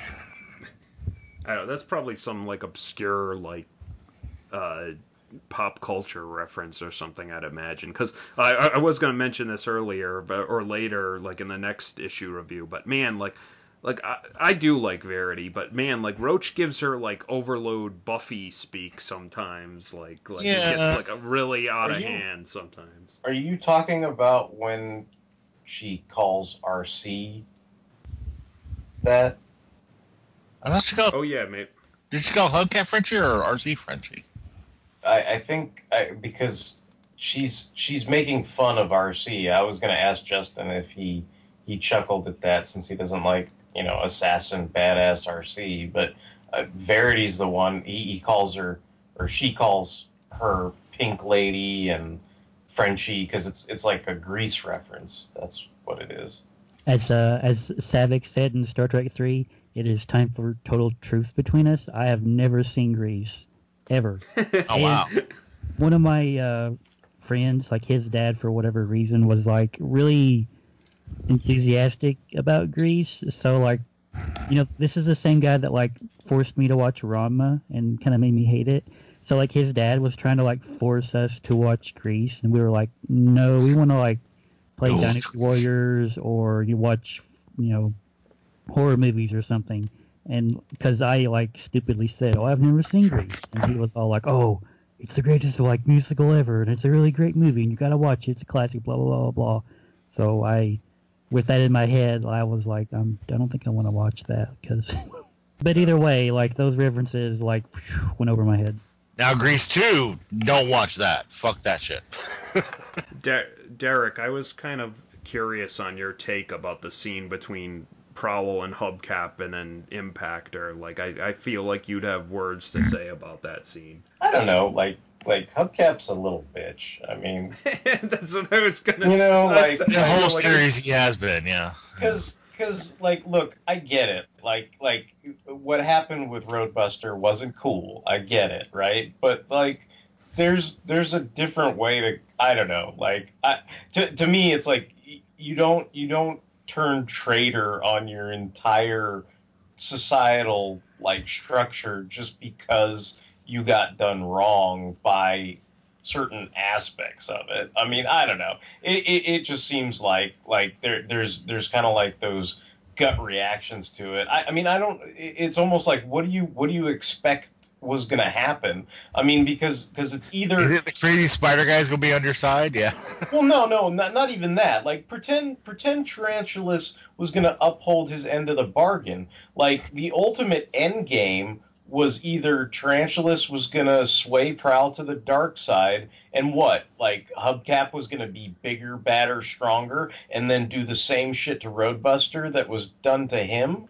Like so, I mean, at some point he was either going to have to kill somebody back or not. But now that he's in this position where everything's gone to, you know, piss in a pot, then all of a sudden it's like, we can change, man. We can be better than that, man. You know, uh, autocracy, primacy, hypocrisy. Like, like now all of a sudden when the wind's not going your way, now, now you're gonna, you know, kind of make this impassioned plea that we can all be better, you know, transformers and and not you know do bad things to each other and like I, I don't know and and it's kind of funny because again impactor this whole time is trying to be quote unquote the better guy right? And and not I mean, he's like, fuck this shit. that that are murderous quote unquote right? But then in this instance like it's a clear delineation like this guy was a traitor. We can't risk him potentially. I mean the whole point of this was we can't risk him releasing this information. So i'm just going to shoot him and end any question of that being a possibility. And then and then you're sitting there going well you know guzzle is maybe not doing it for as well a thought out reason but you'll notice like when like i thought the most important panel for me in this is the moment where Kup and guzzle are fighting side by side and they have that moment where he's like look i know it's been a while but it's really good to have you by my side in this and and guzzle's reaction is yeah i'm really good at what i do you know and it's just one of those things where you're like of course the mad crazy bloodthirsty like killer is great to have by your side when you're in the middle of a freaking war zone.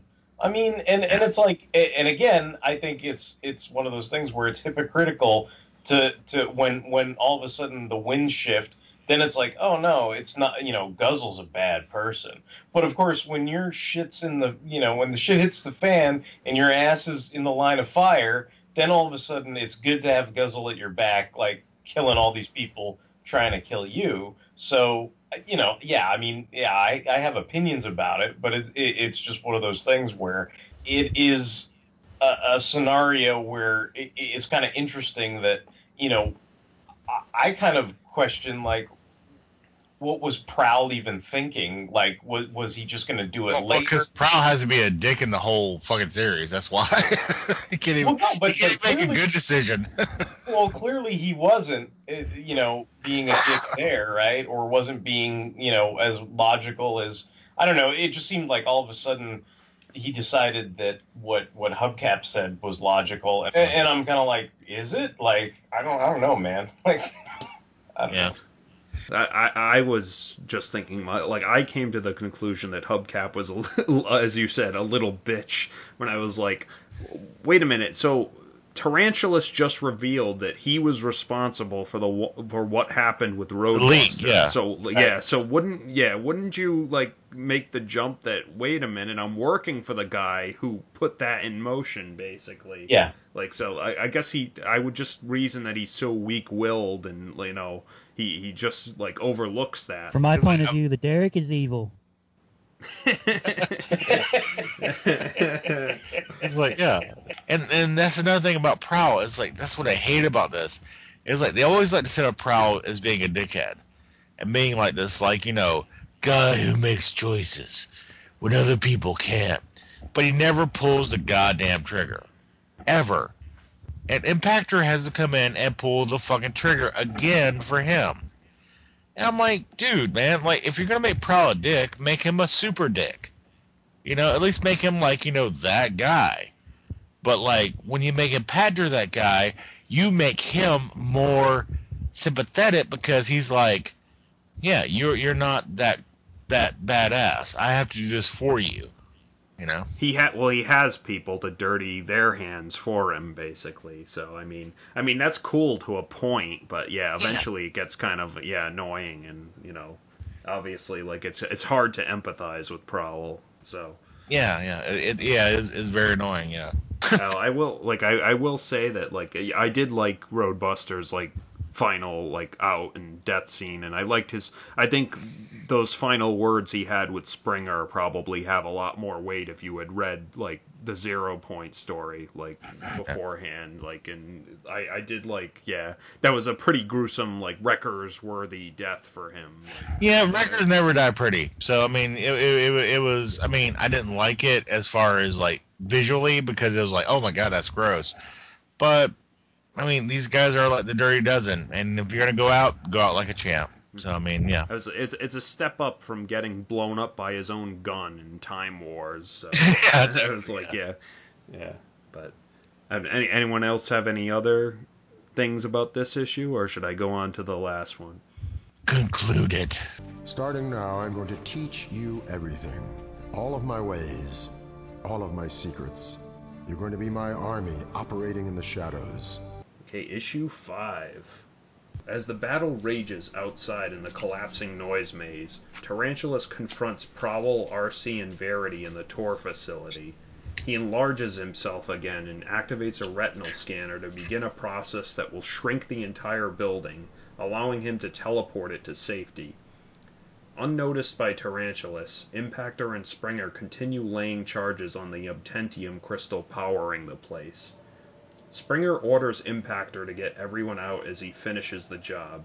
Springer tells him that he's wary and this will be his final mission as a wrecker. The reluctant Impactor accepts his orders and gets Tarantulas' attention, while Arcee and Springer cut the web the giant spider was standing on from either side. Tarantulas falls into the crystal pit, but enlarges himself again, saving himself and grabbing Verity. He gloats to Prowl that he cured Verity's sickness as a way of one-upping him, but the human girl is furious at being used as a pawn in Tarantulas' revenge scheme. Tarantulas d- dismisses her indignation as compared to what he's lost thanks to Prowl. Impactor chooses this moment to reveal that Prowl wasn't the one to originally trap Tarantulas in the noise maze. We flash back to that moment where we see that it was in fact Impactor who broke into Mesothulas's lab and banished him as a favor to Prowl. Prowl arrives and asks about Osteros, and Impactor refuses to do that dirty work for him. He hands Prowl a gun and tells him that if he wants rid of Mesothulas's unnatural creation, he's going to have to do it himself. Tarantulas doesn't care about this revelation at first, as he still blames Prowl for everything, but he takes a moment to consider the deeper implications. Tarantulas believes wholeheartedly that Prowl would never dirty his hands with something so base, and with Prowl's history of lies, he reasons that Osteros might still be alive. The giant spider grabs Prowl and demands to know the truth. Just then, a message from Springer, who is still laying explosives further down the crystal pit, is heard. Prowl and Impactor share a meaningful look at this, and Tarantulas intuitively deduces from their silence that Osteros is currently present. Verity and Arcee simultaneously come to the conclusion that Osteros and Springer are one and the same, and Tarantulas frantically drops Prowl to reunite with his creation. Impactor gives Prowl some obtentium samples and tells him to get Verity out of there and complete the mission. As they depart, Arcee intercepts Tarantulas and decapitates his beast mode head, tossing it over to Impactor. Impactor harpoons up to the retinal scanner and uses the spider head to stop the contraction of the Tor. Prowl drives Verity outside, and they find the battle is still raging, with Tidal Wave punching debris so hard that the Wrecker's mausoleum is breached, and coffins begin to rain from the space station. Verity is horrified as Ironfist's casket lands right in front of them and spills her friend's corpse out. Prowl reaches Kup and Guzzle, still exchanging fire with Mayhem. After a friendly hello from Kup, he bashes Prowl's face in with his rifle butt. Prowl tells them the plan to feed Tidal Wave some obtentium, then force Carnivac to make the giant transform. Guzzle takes matters into his own hands, using a blast from his tank cannon to propel him up to Tidal Wave's head, and stuffing the obtentium crystals in the Chimeracon's mouth. Tidal Wave begins to mutate and go berserk under the potent power source's effects, and predictably Carnivac opts to pacify him. The Wolf's Howl forces Tidal Wave back into whale mode, and the gravimetric crunch that follows is enough to precipitate the noise maze's final slide into utter collapse. Inside the Tor, Tarantulas isn't down yet, as his robot mode head pokes out of his spider body and he resumes his attack on Impactor and Arcee. After scattering them, Tarantulas leaps into the pit to find Springer, who is still laying explosives on the obtentium crystal. Impactor tries to warn Springer, but the triple changer can no longer hear his friend's messages. Springer sends one of his own anyway, ordering Impact and Arcee to leave him behind. Impactor is unable to do it, but Arcee, with a new understanding of why Springer is still so valued by others, tells him that they should respect his wishes. Tarantula scurries down the crystal face to reunite with his creation, but the interference is so bad where Springer is they can't hear each other. Springer begins attacking Tarantulas in earnest, trying to buy time for Impactor to set off the explosives. Unable to communicate with him, Tarantulas throws Springer up and out of the crystal shaft, trying to save his life. But Springer, dedicated as he is, leaps right back in and resumes the attack. Outside the Tor, a devastated Impactor follows Springer's last order and sets off the explosives. As the Tor explodes, Prowl, Kup, Guzzle, and Verity leap aboard debris, but Prowl and Kup immediately find themselves with Guzzle's guns pointed at the backs of their heads. Guzzles long to kill Kup for the murder of his friends back when the old timer was crazy, and Prowl, he reasons, just has it coming for all the shady shit he's done. Verity begs him to stop, but Guzzle is beyond reason. Before he can execute either of them, Guzzle is put down by a harpoon through the head as Impactor and Arcee arrive. The survivors huddle around Guzzle's body, and we fade to black. Like, literally, there's like two pages of just black. We open back up on an epilogue narrated by Impactor. After debris pulled free of the noise maze, Prowl went back in and rescued Springer, who survived the Tor's destruction. Kup and Arcee rejoined Optimus Prime's forces on Earth, and Prowl was left to his own devices, an outcast from the Autobots. As for Impactor himself, he's decided to take up with the remains of Mayhem. Alongside Carnivac, the one-handed former Wrecker declares a revolution is coming. In Alaska, Verity sits on Springer's car mode roof, enjoying the sights of the northern lights and regretting that Stakeout isn't here to see them. She asks Springer how long it'll be before they'll have to return to the insanity that is their lives. Springer replies that it could happen at any time, so they might as well enjoy the peace while they can. And unnoticed by anyone, possibly even by you guys, a tiny spider hangs from one of Springer's tires. The end. Didn't notice that. I will say one thing. I have a really stupid fan theory. Impactor has beast forms with him right now. Stampy, uh, Overbite, who's still alive, and Carnivac.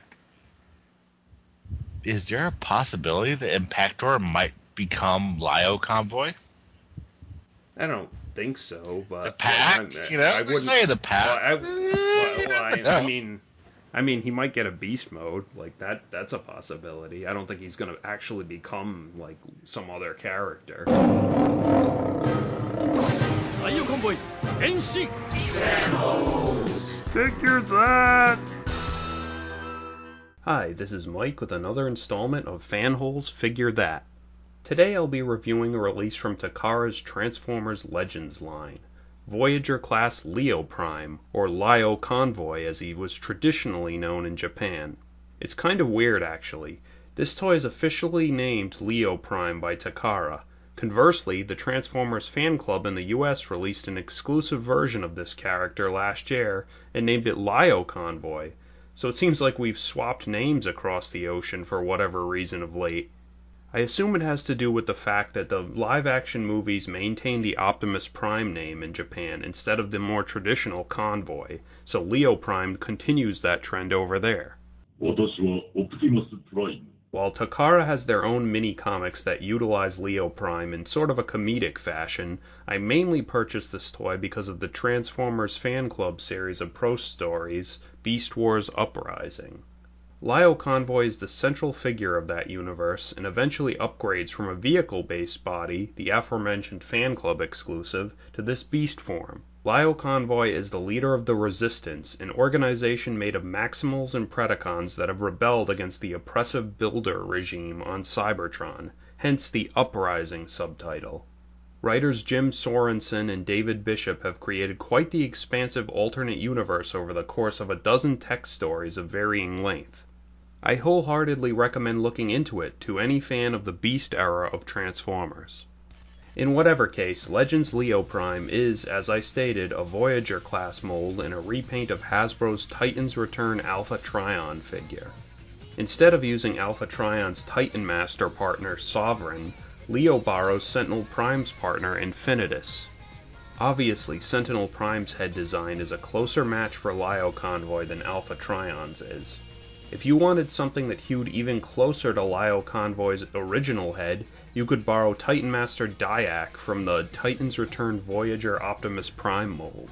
But honestly, the Infinitus mold suits the more organic style of this toy just fine. Aside from the new Titan Master, Leo Prime also gains a new rifle from the Sentinel Prime toy, and of course includes the same weapons as Alpha Trion as well. The solipsistic sword, as it is called in Uprising, is the main party piece and looks lovely. It forms Leo Prime's tail in beast mode, which, well, you kinda have to use your imagination on that one, but it works well enough. The other accessory is a hollowed out gun called the Typhoon Arrow in Uprising that can seat Leo Prime's Titan Master. Leo can hold it in robot mode or it can peg into either of his alt modes as a sort of gunner seat for his little partner. If you are unfamiliar with this mold's alternate forms, Leo Prime is a triple changer who can become both a lion, obviously, or a space cruiser. The lion has somewhat limited articulation, but does give off an air of wise nobility, which is obviously fitting for both Alpha Trion and Lio Convoy. I'm kind of sad that the lion's jaws can't open due to the transformation, but at the same time, the way the robot mode hands seamlessly become the lower lion jaws is a clever bit of engineering. The Space Cruiser is, well, clearly the mode that was designed with someone else in mind. It looks quite like an aircraft carrier, and it was obviously intended with this toy's eventual remolds into broadside and tidal wave in mind. You! Because of you, I got blasted out of space! Do you realize what that did my paycheck? Still, it serves its purpose, and it's probably got the most Titan Master compatibility out of the three forms, with several pegs and seats for the little guys to interact with or connect to.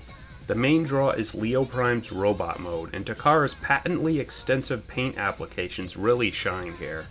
Leo Prime looks rightfully legendary in his humanoid form, and you instantly recognize that this is a guy with some authority.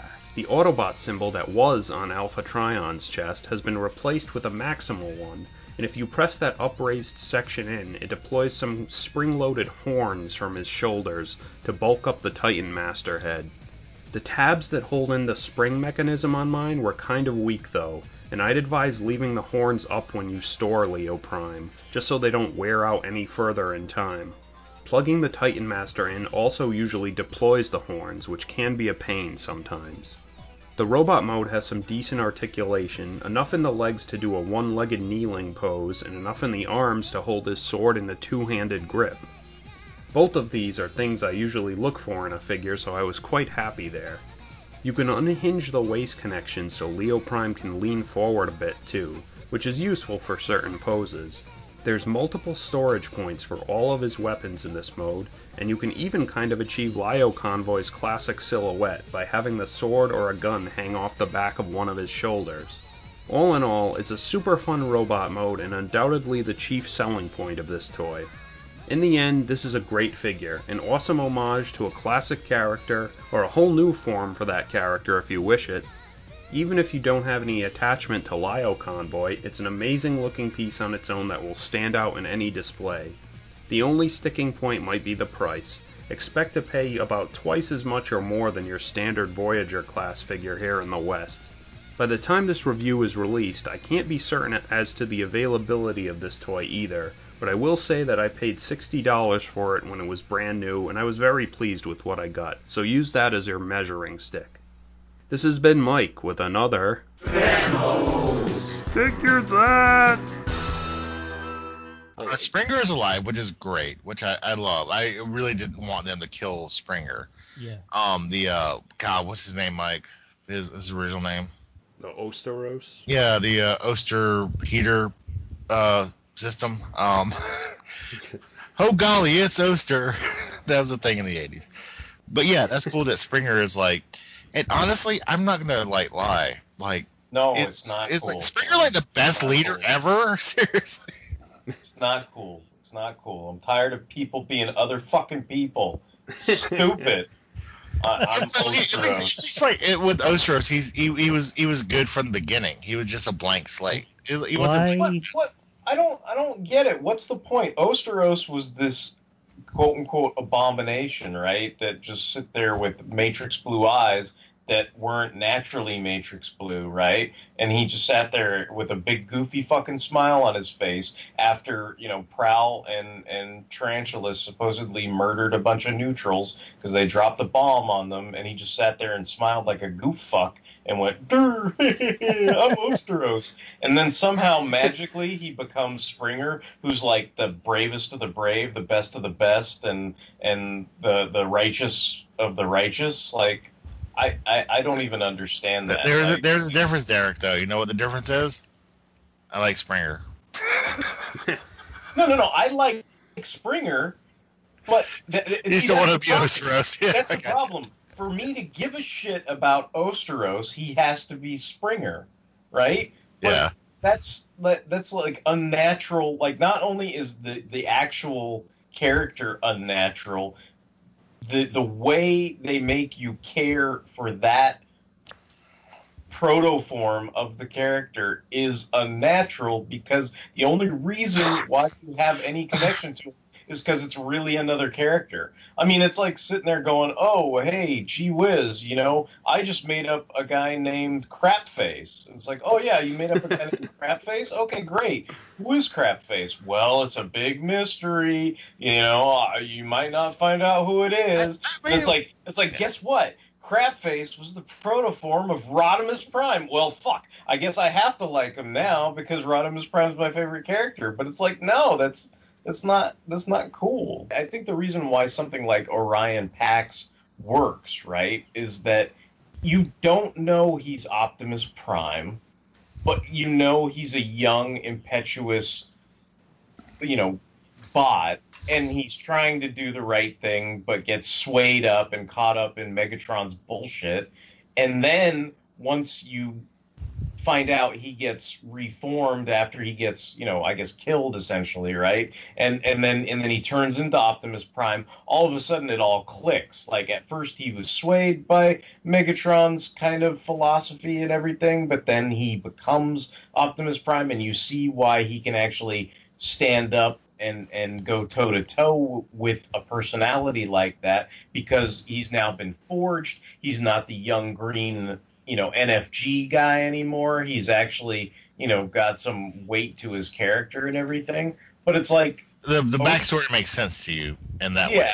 you know, but but you know, Ostaros, Senator, fucking Shockwave, like all these things. You know, even even Mesothulas and Tarantulas. You know, like like I don't know. I, I, it's just a trope. Like I guess, like you guys were discussing, it's it's a bag of tricks we've seen. I, I don't I don't care to see it anymore, and it, it it it feels like it's supposed to be this major shocking reveal, and it's almost like, okay, so it, it's more about maybe servicing. So, so your favorite character might be Impactor because he was always an asshole and he stays an asshole through the whole show. I, I don't know, Im- Impactor, the way his character ends up, like that bothers me a lot too. See, th- that's what I don't get. If he, if Impactor made the decision to to blow away Hubcap, but then he's going to join the same band of revolutionaries that were trying to expose the data that Hubcap had, like. wh- I, what? Oh, yeah, That doesn't make any fucking sense. I mean, in that case, why would you shoot Hubcap? Why don't you shoot Prowl in the fucking head? Take Hubcap on fucking tours and book signings, and and and make everything fucking miserable. Technically, I don't know if Mayhem like actually wanted to release the Ketis data. That was all Tarantulas, like black, like that was his. That's deal. true, yeah. Like, yeah, like so. Because Carnivac did say at one point, it's like we owe him because he hasn't asked us to do so much. So then, why why is why why does Mayhem work for Tarantulas in this then? Because he he, he, He created Clark. all their all their tricks and stuff, like Yeah, he their, gave them their bio disguises, like the the ability to like you know go around unnoticed and whatever. But but I mean, isn't isn't the goal of Mayhem to be faction free and to like Yeah, but that's not basically Tarantulas' goal. stop If they weren't agreeing with his uh, his ideas, they were getting shit from him, and he was giving shit to them. It was like a mutual thing. Yeah, like I, I think it was kind of a mutual like working relationship, and you know, with all the technology that Tarantulas was gifting them, like you know, every so often he tells them, "Go get these guys for me, like go apprehend these guys or go fight these guys," and you know, even yeah, like Tony said, Carnivac says like he doesn't ask a whole lot of us, so like let's do what he says for right now. No, no, no. I mean, I, I get that part of it, but it, it seemed like, you know, Carnivac was originally somebody who upheld the Tyrest Accords. He was essentially a cop, like Prowl and Ultra Magnus, but in this case, he's not. And it seemed like their goal, I mean, at least, uh, unless I'm misinterpreting it, but it seemed like their goal was they, they're not aligned with the Decepticons, they're not aligned with the Autobots, but anybody from those two factions that was in ruling power at the moment they wanted out. Like, am I am I misinterpreting that? Well, they they wanted the uh, the guys who are going after Tarantulas out because they're going after their benefactor.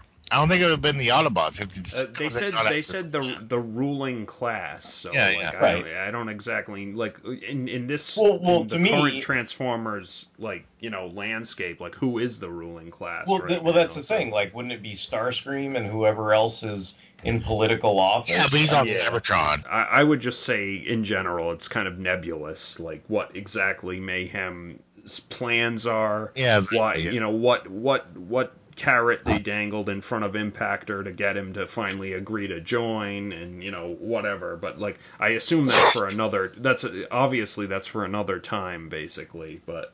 Uh, I I don't know. Like I do get what you're saying, Derek, but I, I like I did not have a huge problem with that. So like, like I think Mayhem was in this story to be cannon fodder, basically, like literally in some. Literally, yeah, Like, yeah, yeah, A lot of characters were, yeah. I mean, like, I mean, what? I mean, I was gonna ask you guys, what do you think about like the whole idea of the Wreckers? Is like, cause this is this is a thing. You get characters you get attached to, like you know, I stand the Wreckers, you know, like whole bunch of uh, European like characters that were introduced and they get killed. And I understand that like the Wreckers philosophy is, you know, we're the last of the last. We had to fight the battles and stuff.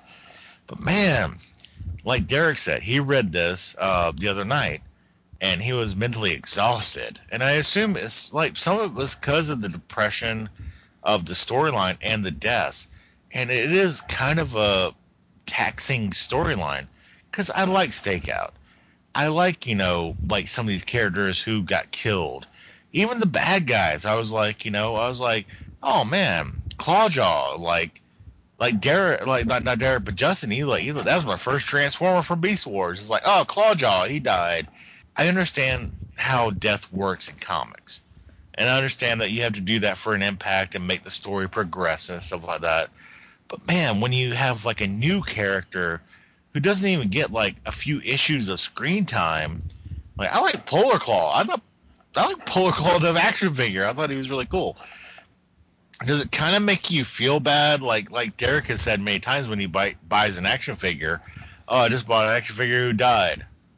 Why do I have investment in this now? Because I, I bought a twenty dollar, thirty dollar, forty dollar piece of plastic, and that character doesn't exist. It's like, damn, that sucks. I, I think the read is very grueling in terms of, you know, like you're saying, like all the characters you may or may not be attached to that that die throughout the course of the story. Also, I'm going to mention that characters I'm not attached to, like Verity, who are cock teased to be dying and then they don't fucking die, like, kind of annoys me too. Because you know, I was like kind of hoping maybe she'd just like die like everybody else, and then you know you could like sort of you know wipe her free of of this whole you know. Transformers stuff or whatever. But like it, it's like it's interesting because supposedly, I mean, it, you know, it, like you said, it's it's very ambiguous, you know, the ending because supposedly, you know, she's there watching the you know Aurora Borealis and and and her and Springer are together and it's supposed to be all happy, but then at the same time you're like, oh yeah, there's a, a spider on the tire and this and that and the other thing, and you know, like Impactor is like doing this, you know, Frank Miller Dark Knight Returns thing with the Beast Wars Neo guys as Carrie Kelly and the mutants or whatever, you know, like we will plan, we will train, and we will, you know, revolt and this and that and the other thing. And and again, like it's all kind of really Now, now, now that you said that, I'm gonna hear P, uh, Peter Weller is impacted as in from now from on. now yeah. on. Yeah, yeah. It's just that, that that's kind of what what I was thinking when I was seeing those beats, and and and it just I don't know, like I. uh, I, I, I felt kind of strange the way certain things. I mean, obviously there, there's no real clean, good way that that something like this could have ended, I suppose. But you know, that's I, I guess that's just where all those those That's the records, yeah. crumbled. Yeah, you know, like that's that's I, basically the let way it me let me let me tell you guys like how I see that Ostaros like reveal. Like, well, first of all, like what you said about how it's a grueling read. Like, well, like for me, it wasn't so much a grueling read, but I read it like issue to issue, month to month. Between issues three and four, there was a delay of two months. So like everyone who had read that issue three had like two months to piece together like the Ostaros thing, and most of us, you know, immediately like looking into the origins of that name, Ostaros is named after an Easter festival. And when does Easter take place? In the spring. Yeah, yes. So, like, most of us had pieced together that was where the story was going. So, you know, we I had more time to, I don't know, like, process this. And uh, like at the end, I kind of liked that reveal because it doesn't mean so like I like you said, Derek, like you were you were not it shocked or impressed or or if you were shocked, you thought it came kind of out of what like nowhere or you know like those are the two responses you could possibly have probably. But what I like the response I had was re-examining every interaction Prowl and Springer and Springer and Impactor have ever had in like IDW like up until this point. That adds like a whole like another couple layers to like both of those relationships. And also Kup and Springer, really. Like, Yeah, well- just Springer talking about Kup, yeah. I it's I think it's obvious that Springer is unaware of his own origins, but like uh, I think it ties into the theme of like sins that come back to haunt you. And it seems like by sparing Ostaros, like Prowl and Impactor have like a, a quote unquote a sin that like worked out pretty well, like you know, or that they can quietly like be proud of basically because kinda it, Ostaros yeah. Ostaros like they obviously both see Springer as like the best of them. Like I think And that, even Arcita that- too. She like she got Yeah. his side, yeah. yeah, so and I mean uh, what you said about like Ostaros like not being like Springer at all, Derek. Like uh, like obviously you just got to assume he was rebuilt, you know, whatever, like bulked up, whatever Prowl had to do to make, get him to pass as a real Autobot. But you know, that's the way I look at it. Like I, it doesn't mean so much to the plot of this story, but it means a lot for the characters. And uh, and also like like every interpretation of Springer I've ever read, like whether it be Marvel or Sunbow or like you know Dreamwave or IDW, they always make Springer like a likable person.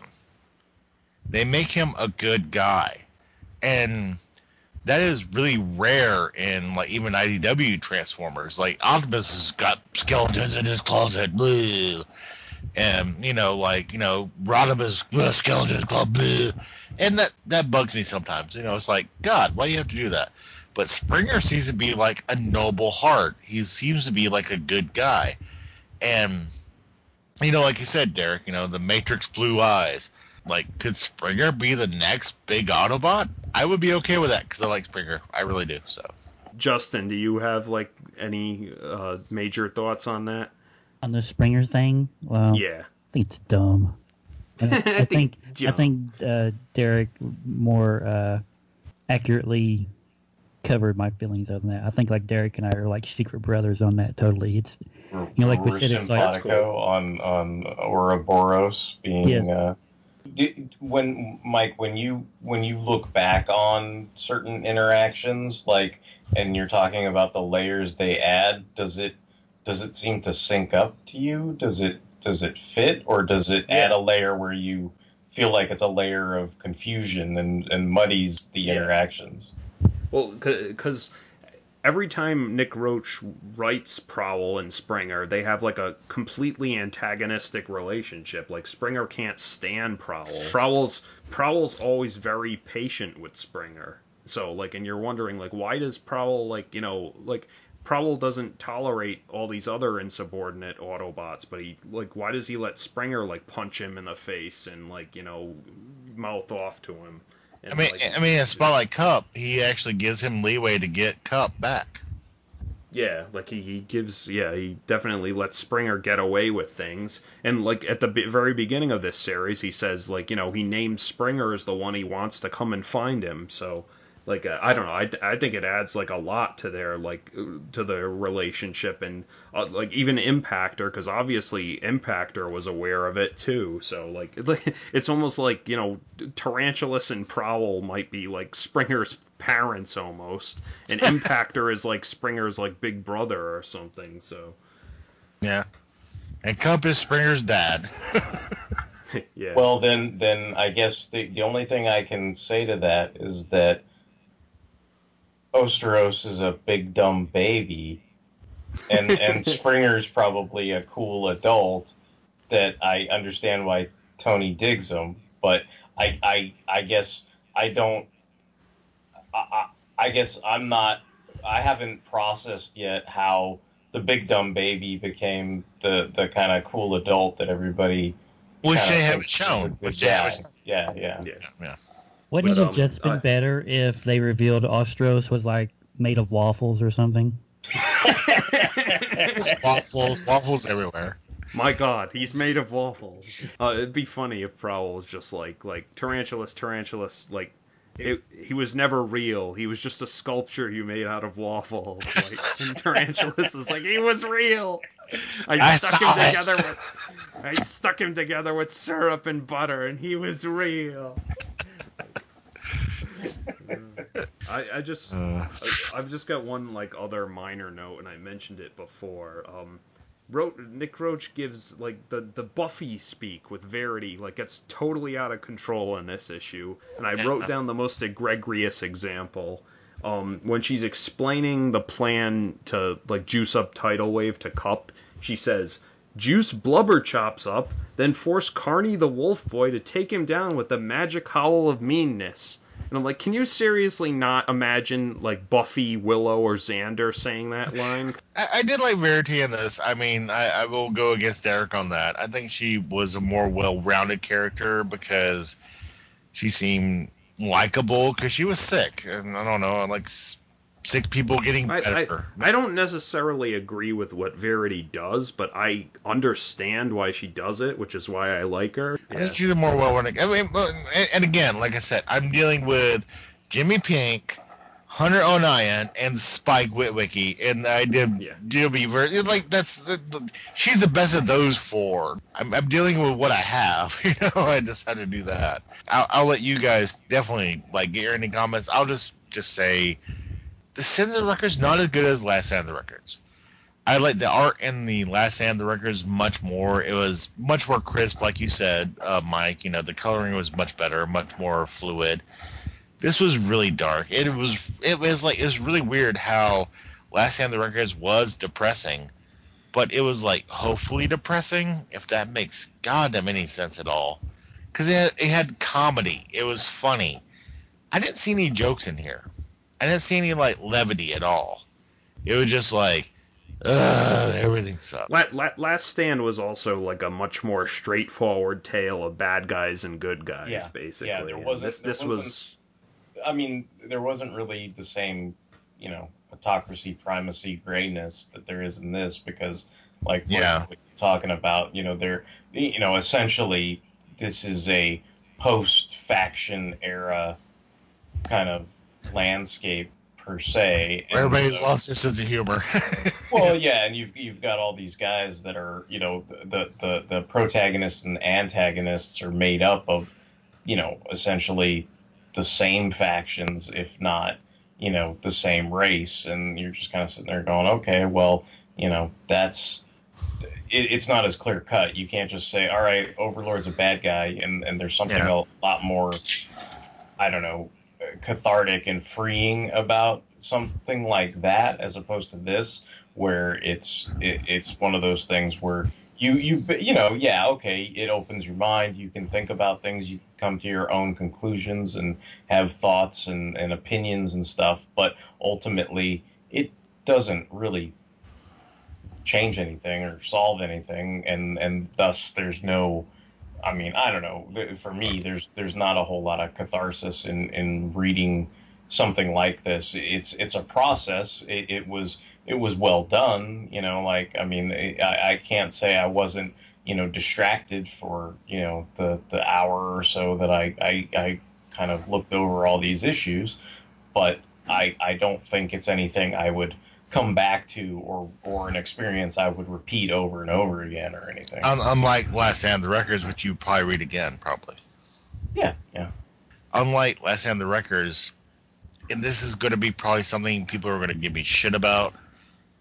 The deaths were characters I like. Like I like Stakeout. I I, I love fucking Roadbuster, and you know there's these characters who die, but in this context of this series, I didn't care as much.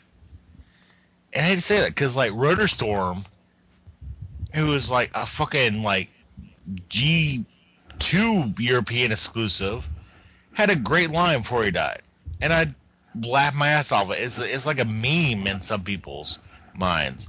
The deaths just seem to be deaths. Well, I, I would say that like the excessiveness and like the overspill of this series is probably due to the fact that like Nick Roche wrote it on his own.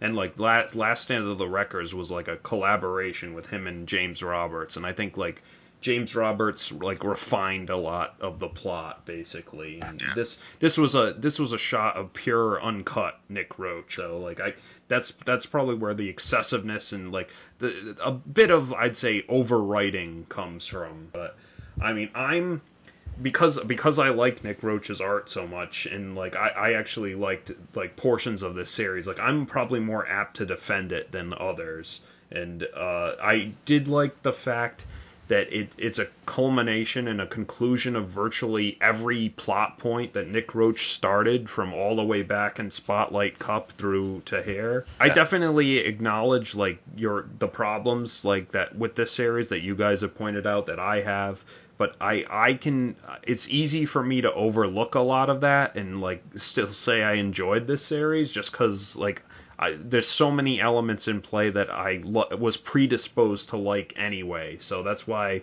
like I I would give this series like a, a, a largely positive review, but like I can definitely understand where the negative like reviews would come from.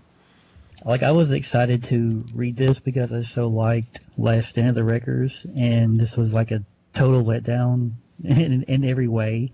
Like it was full of so many things that kind of made me take a break from Transformer comics to begin with.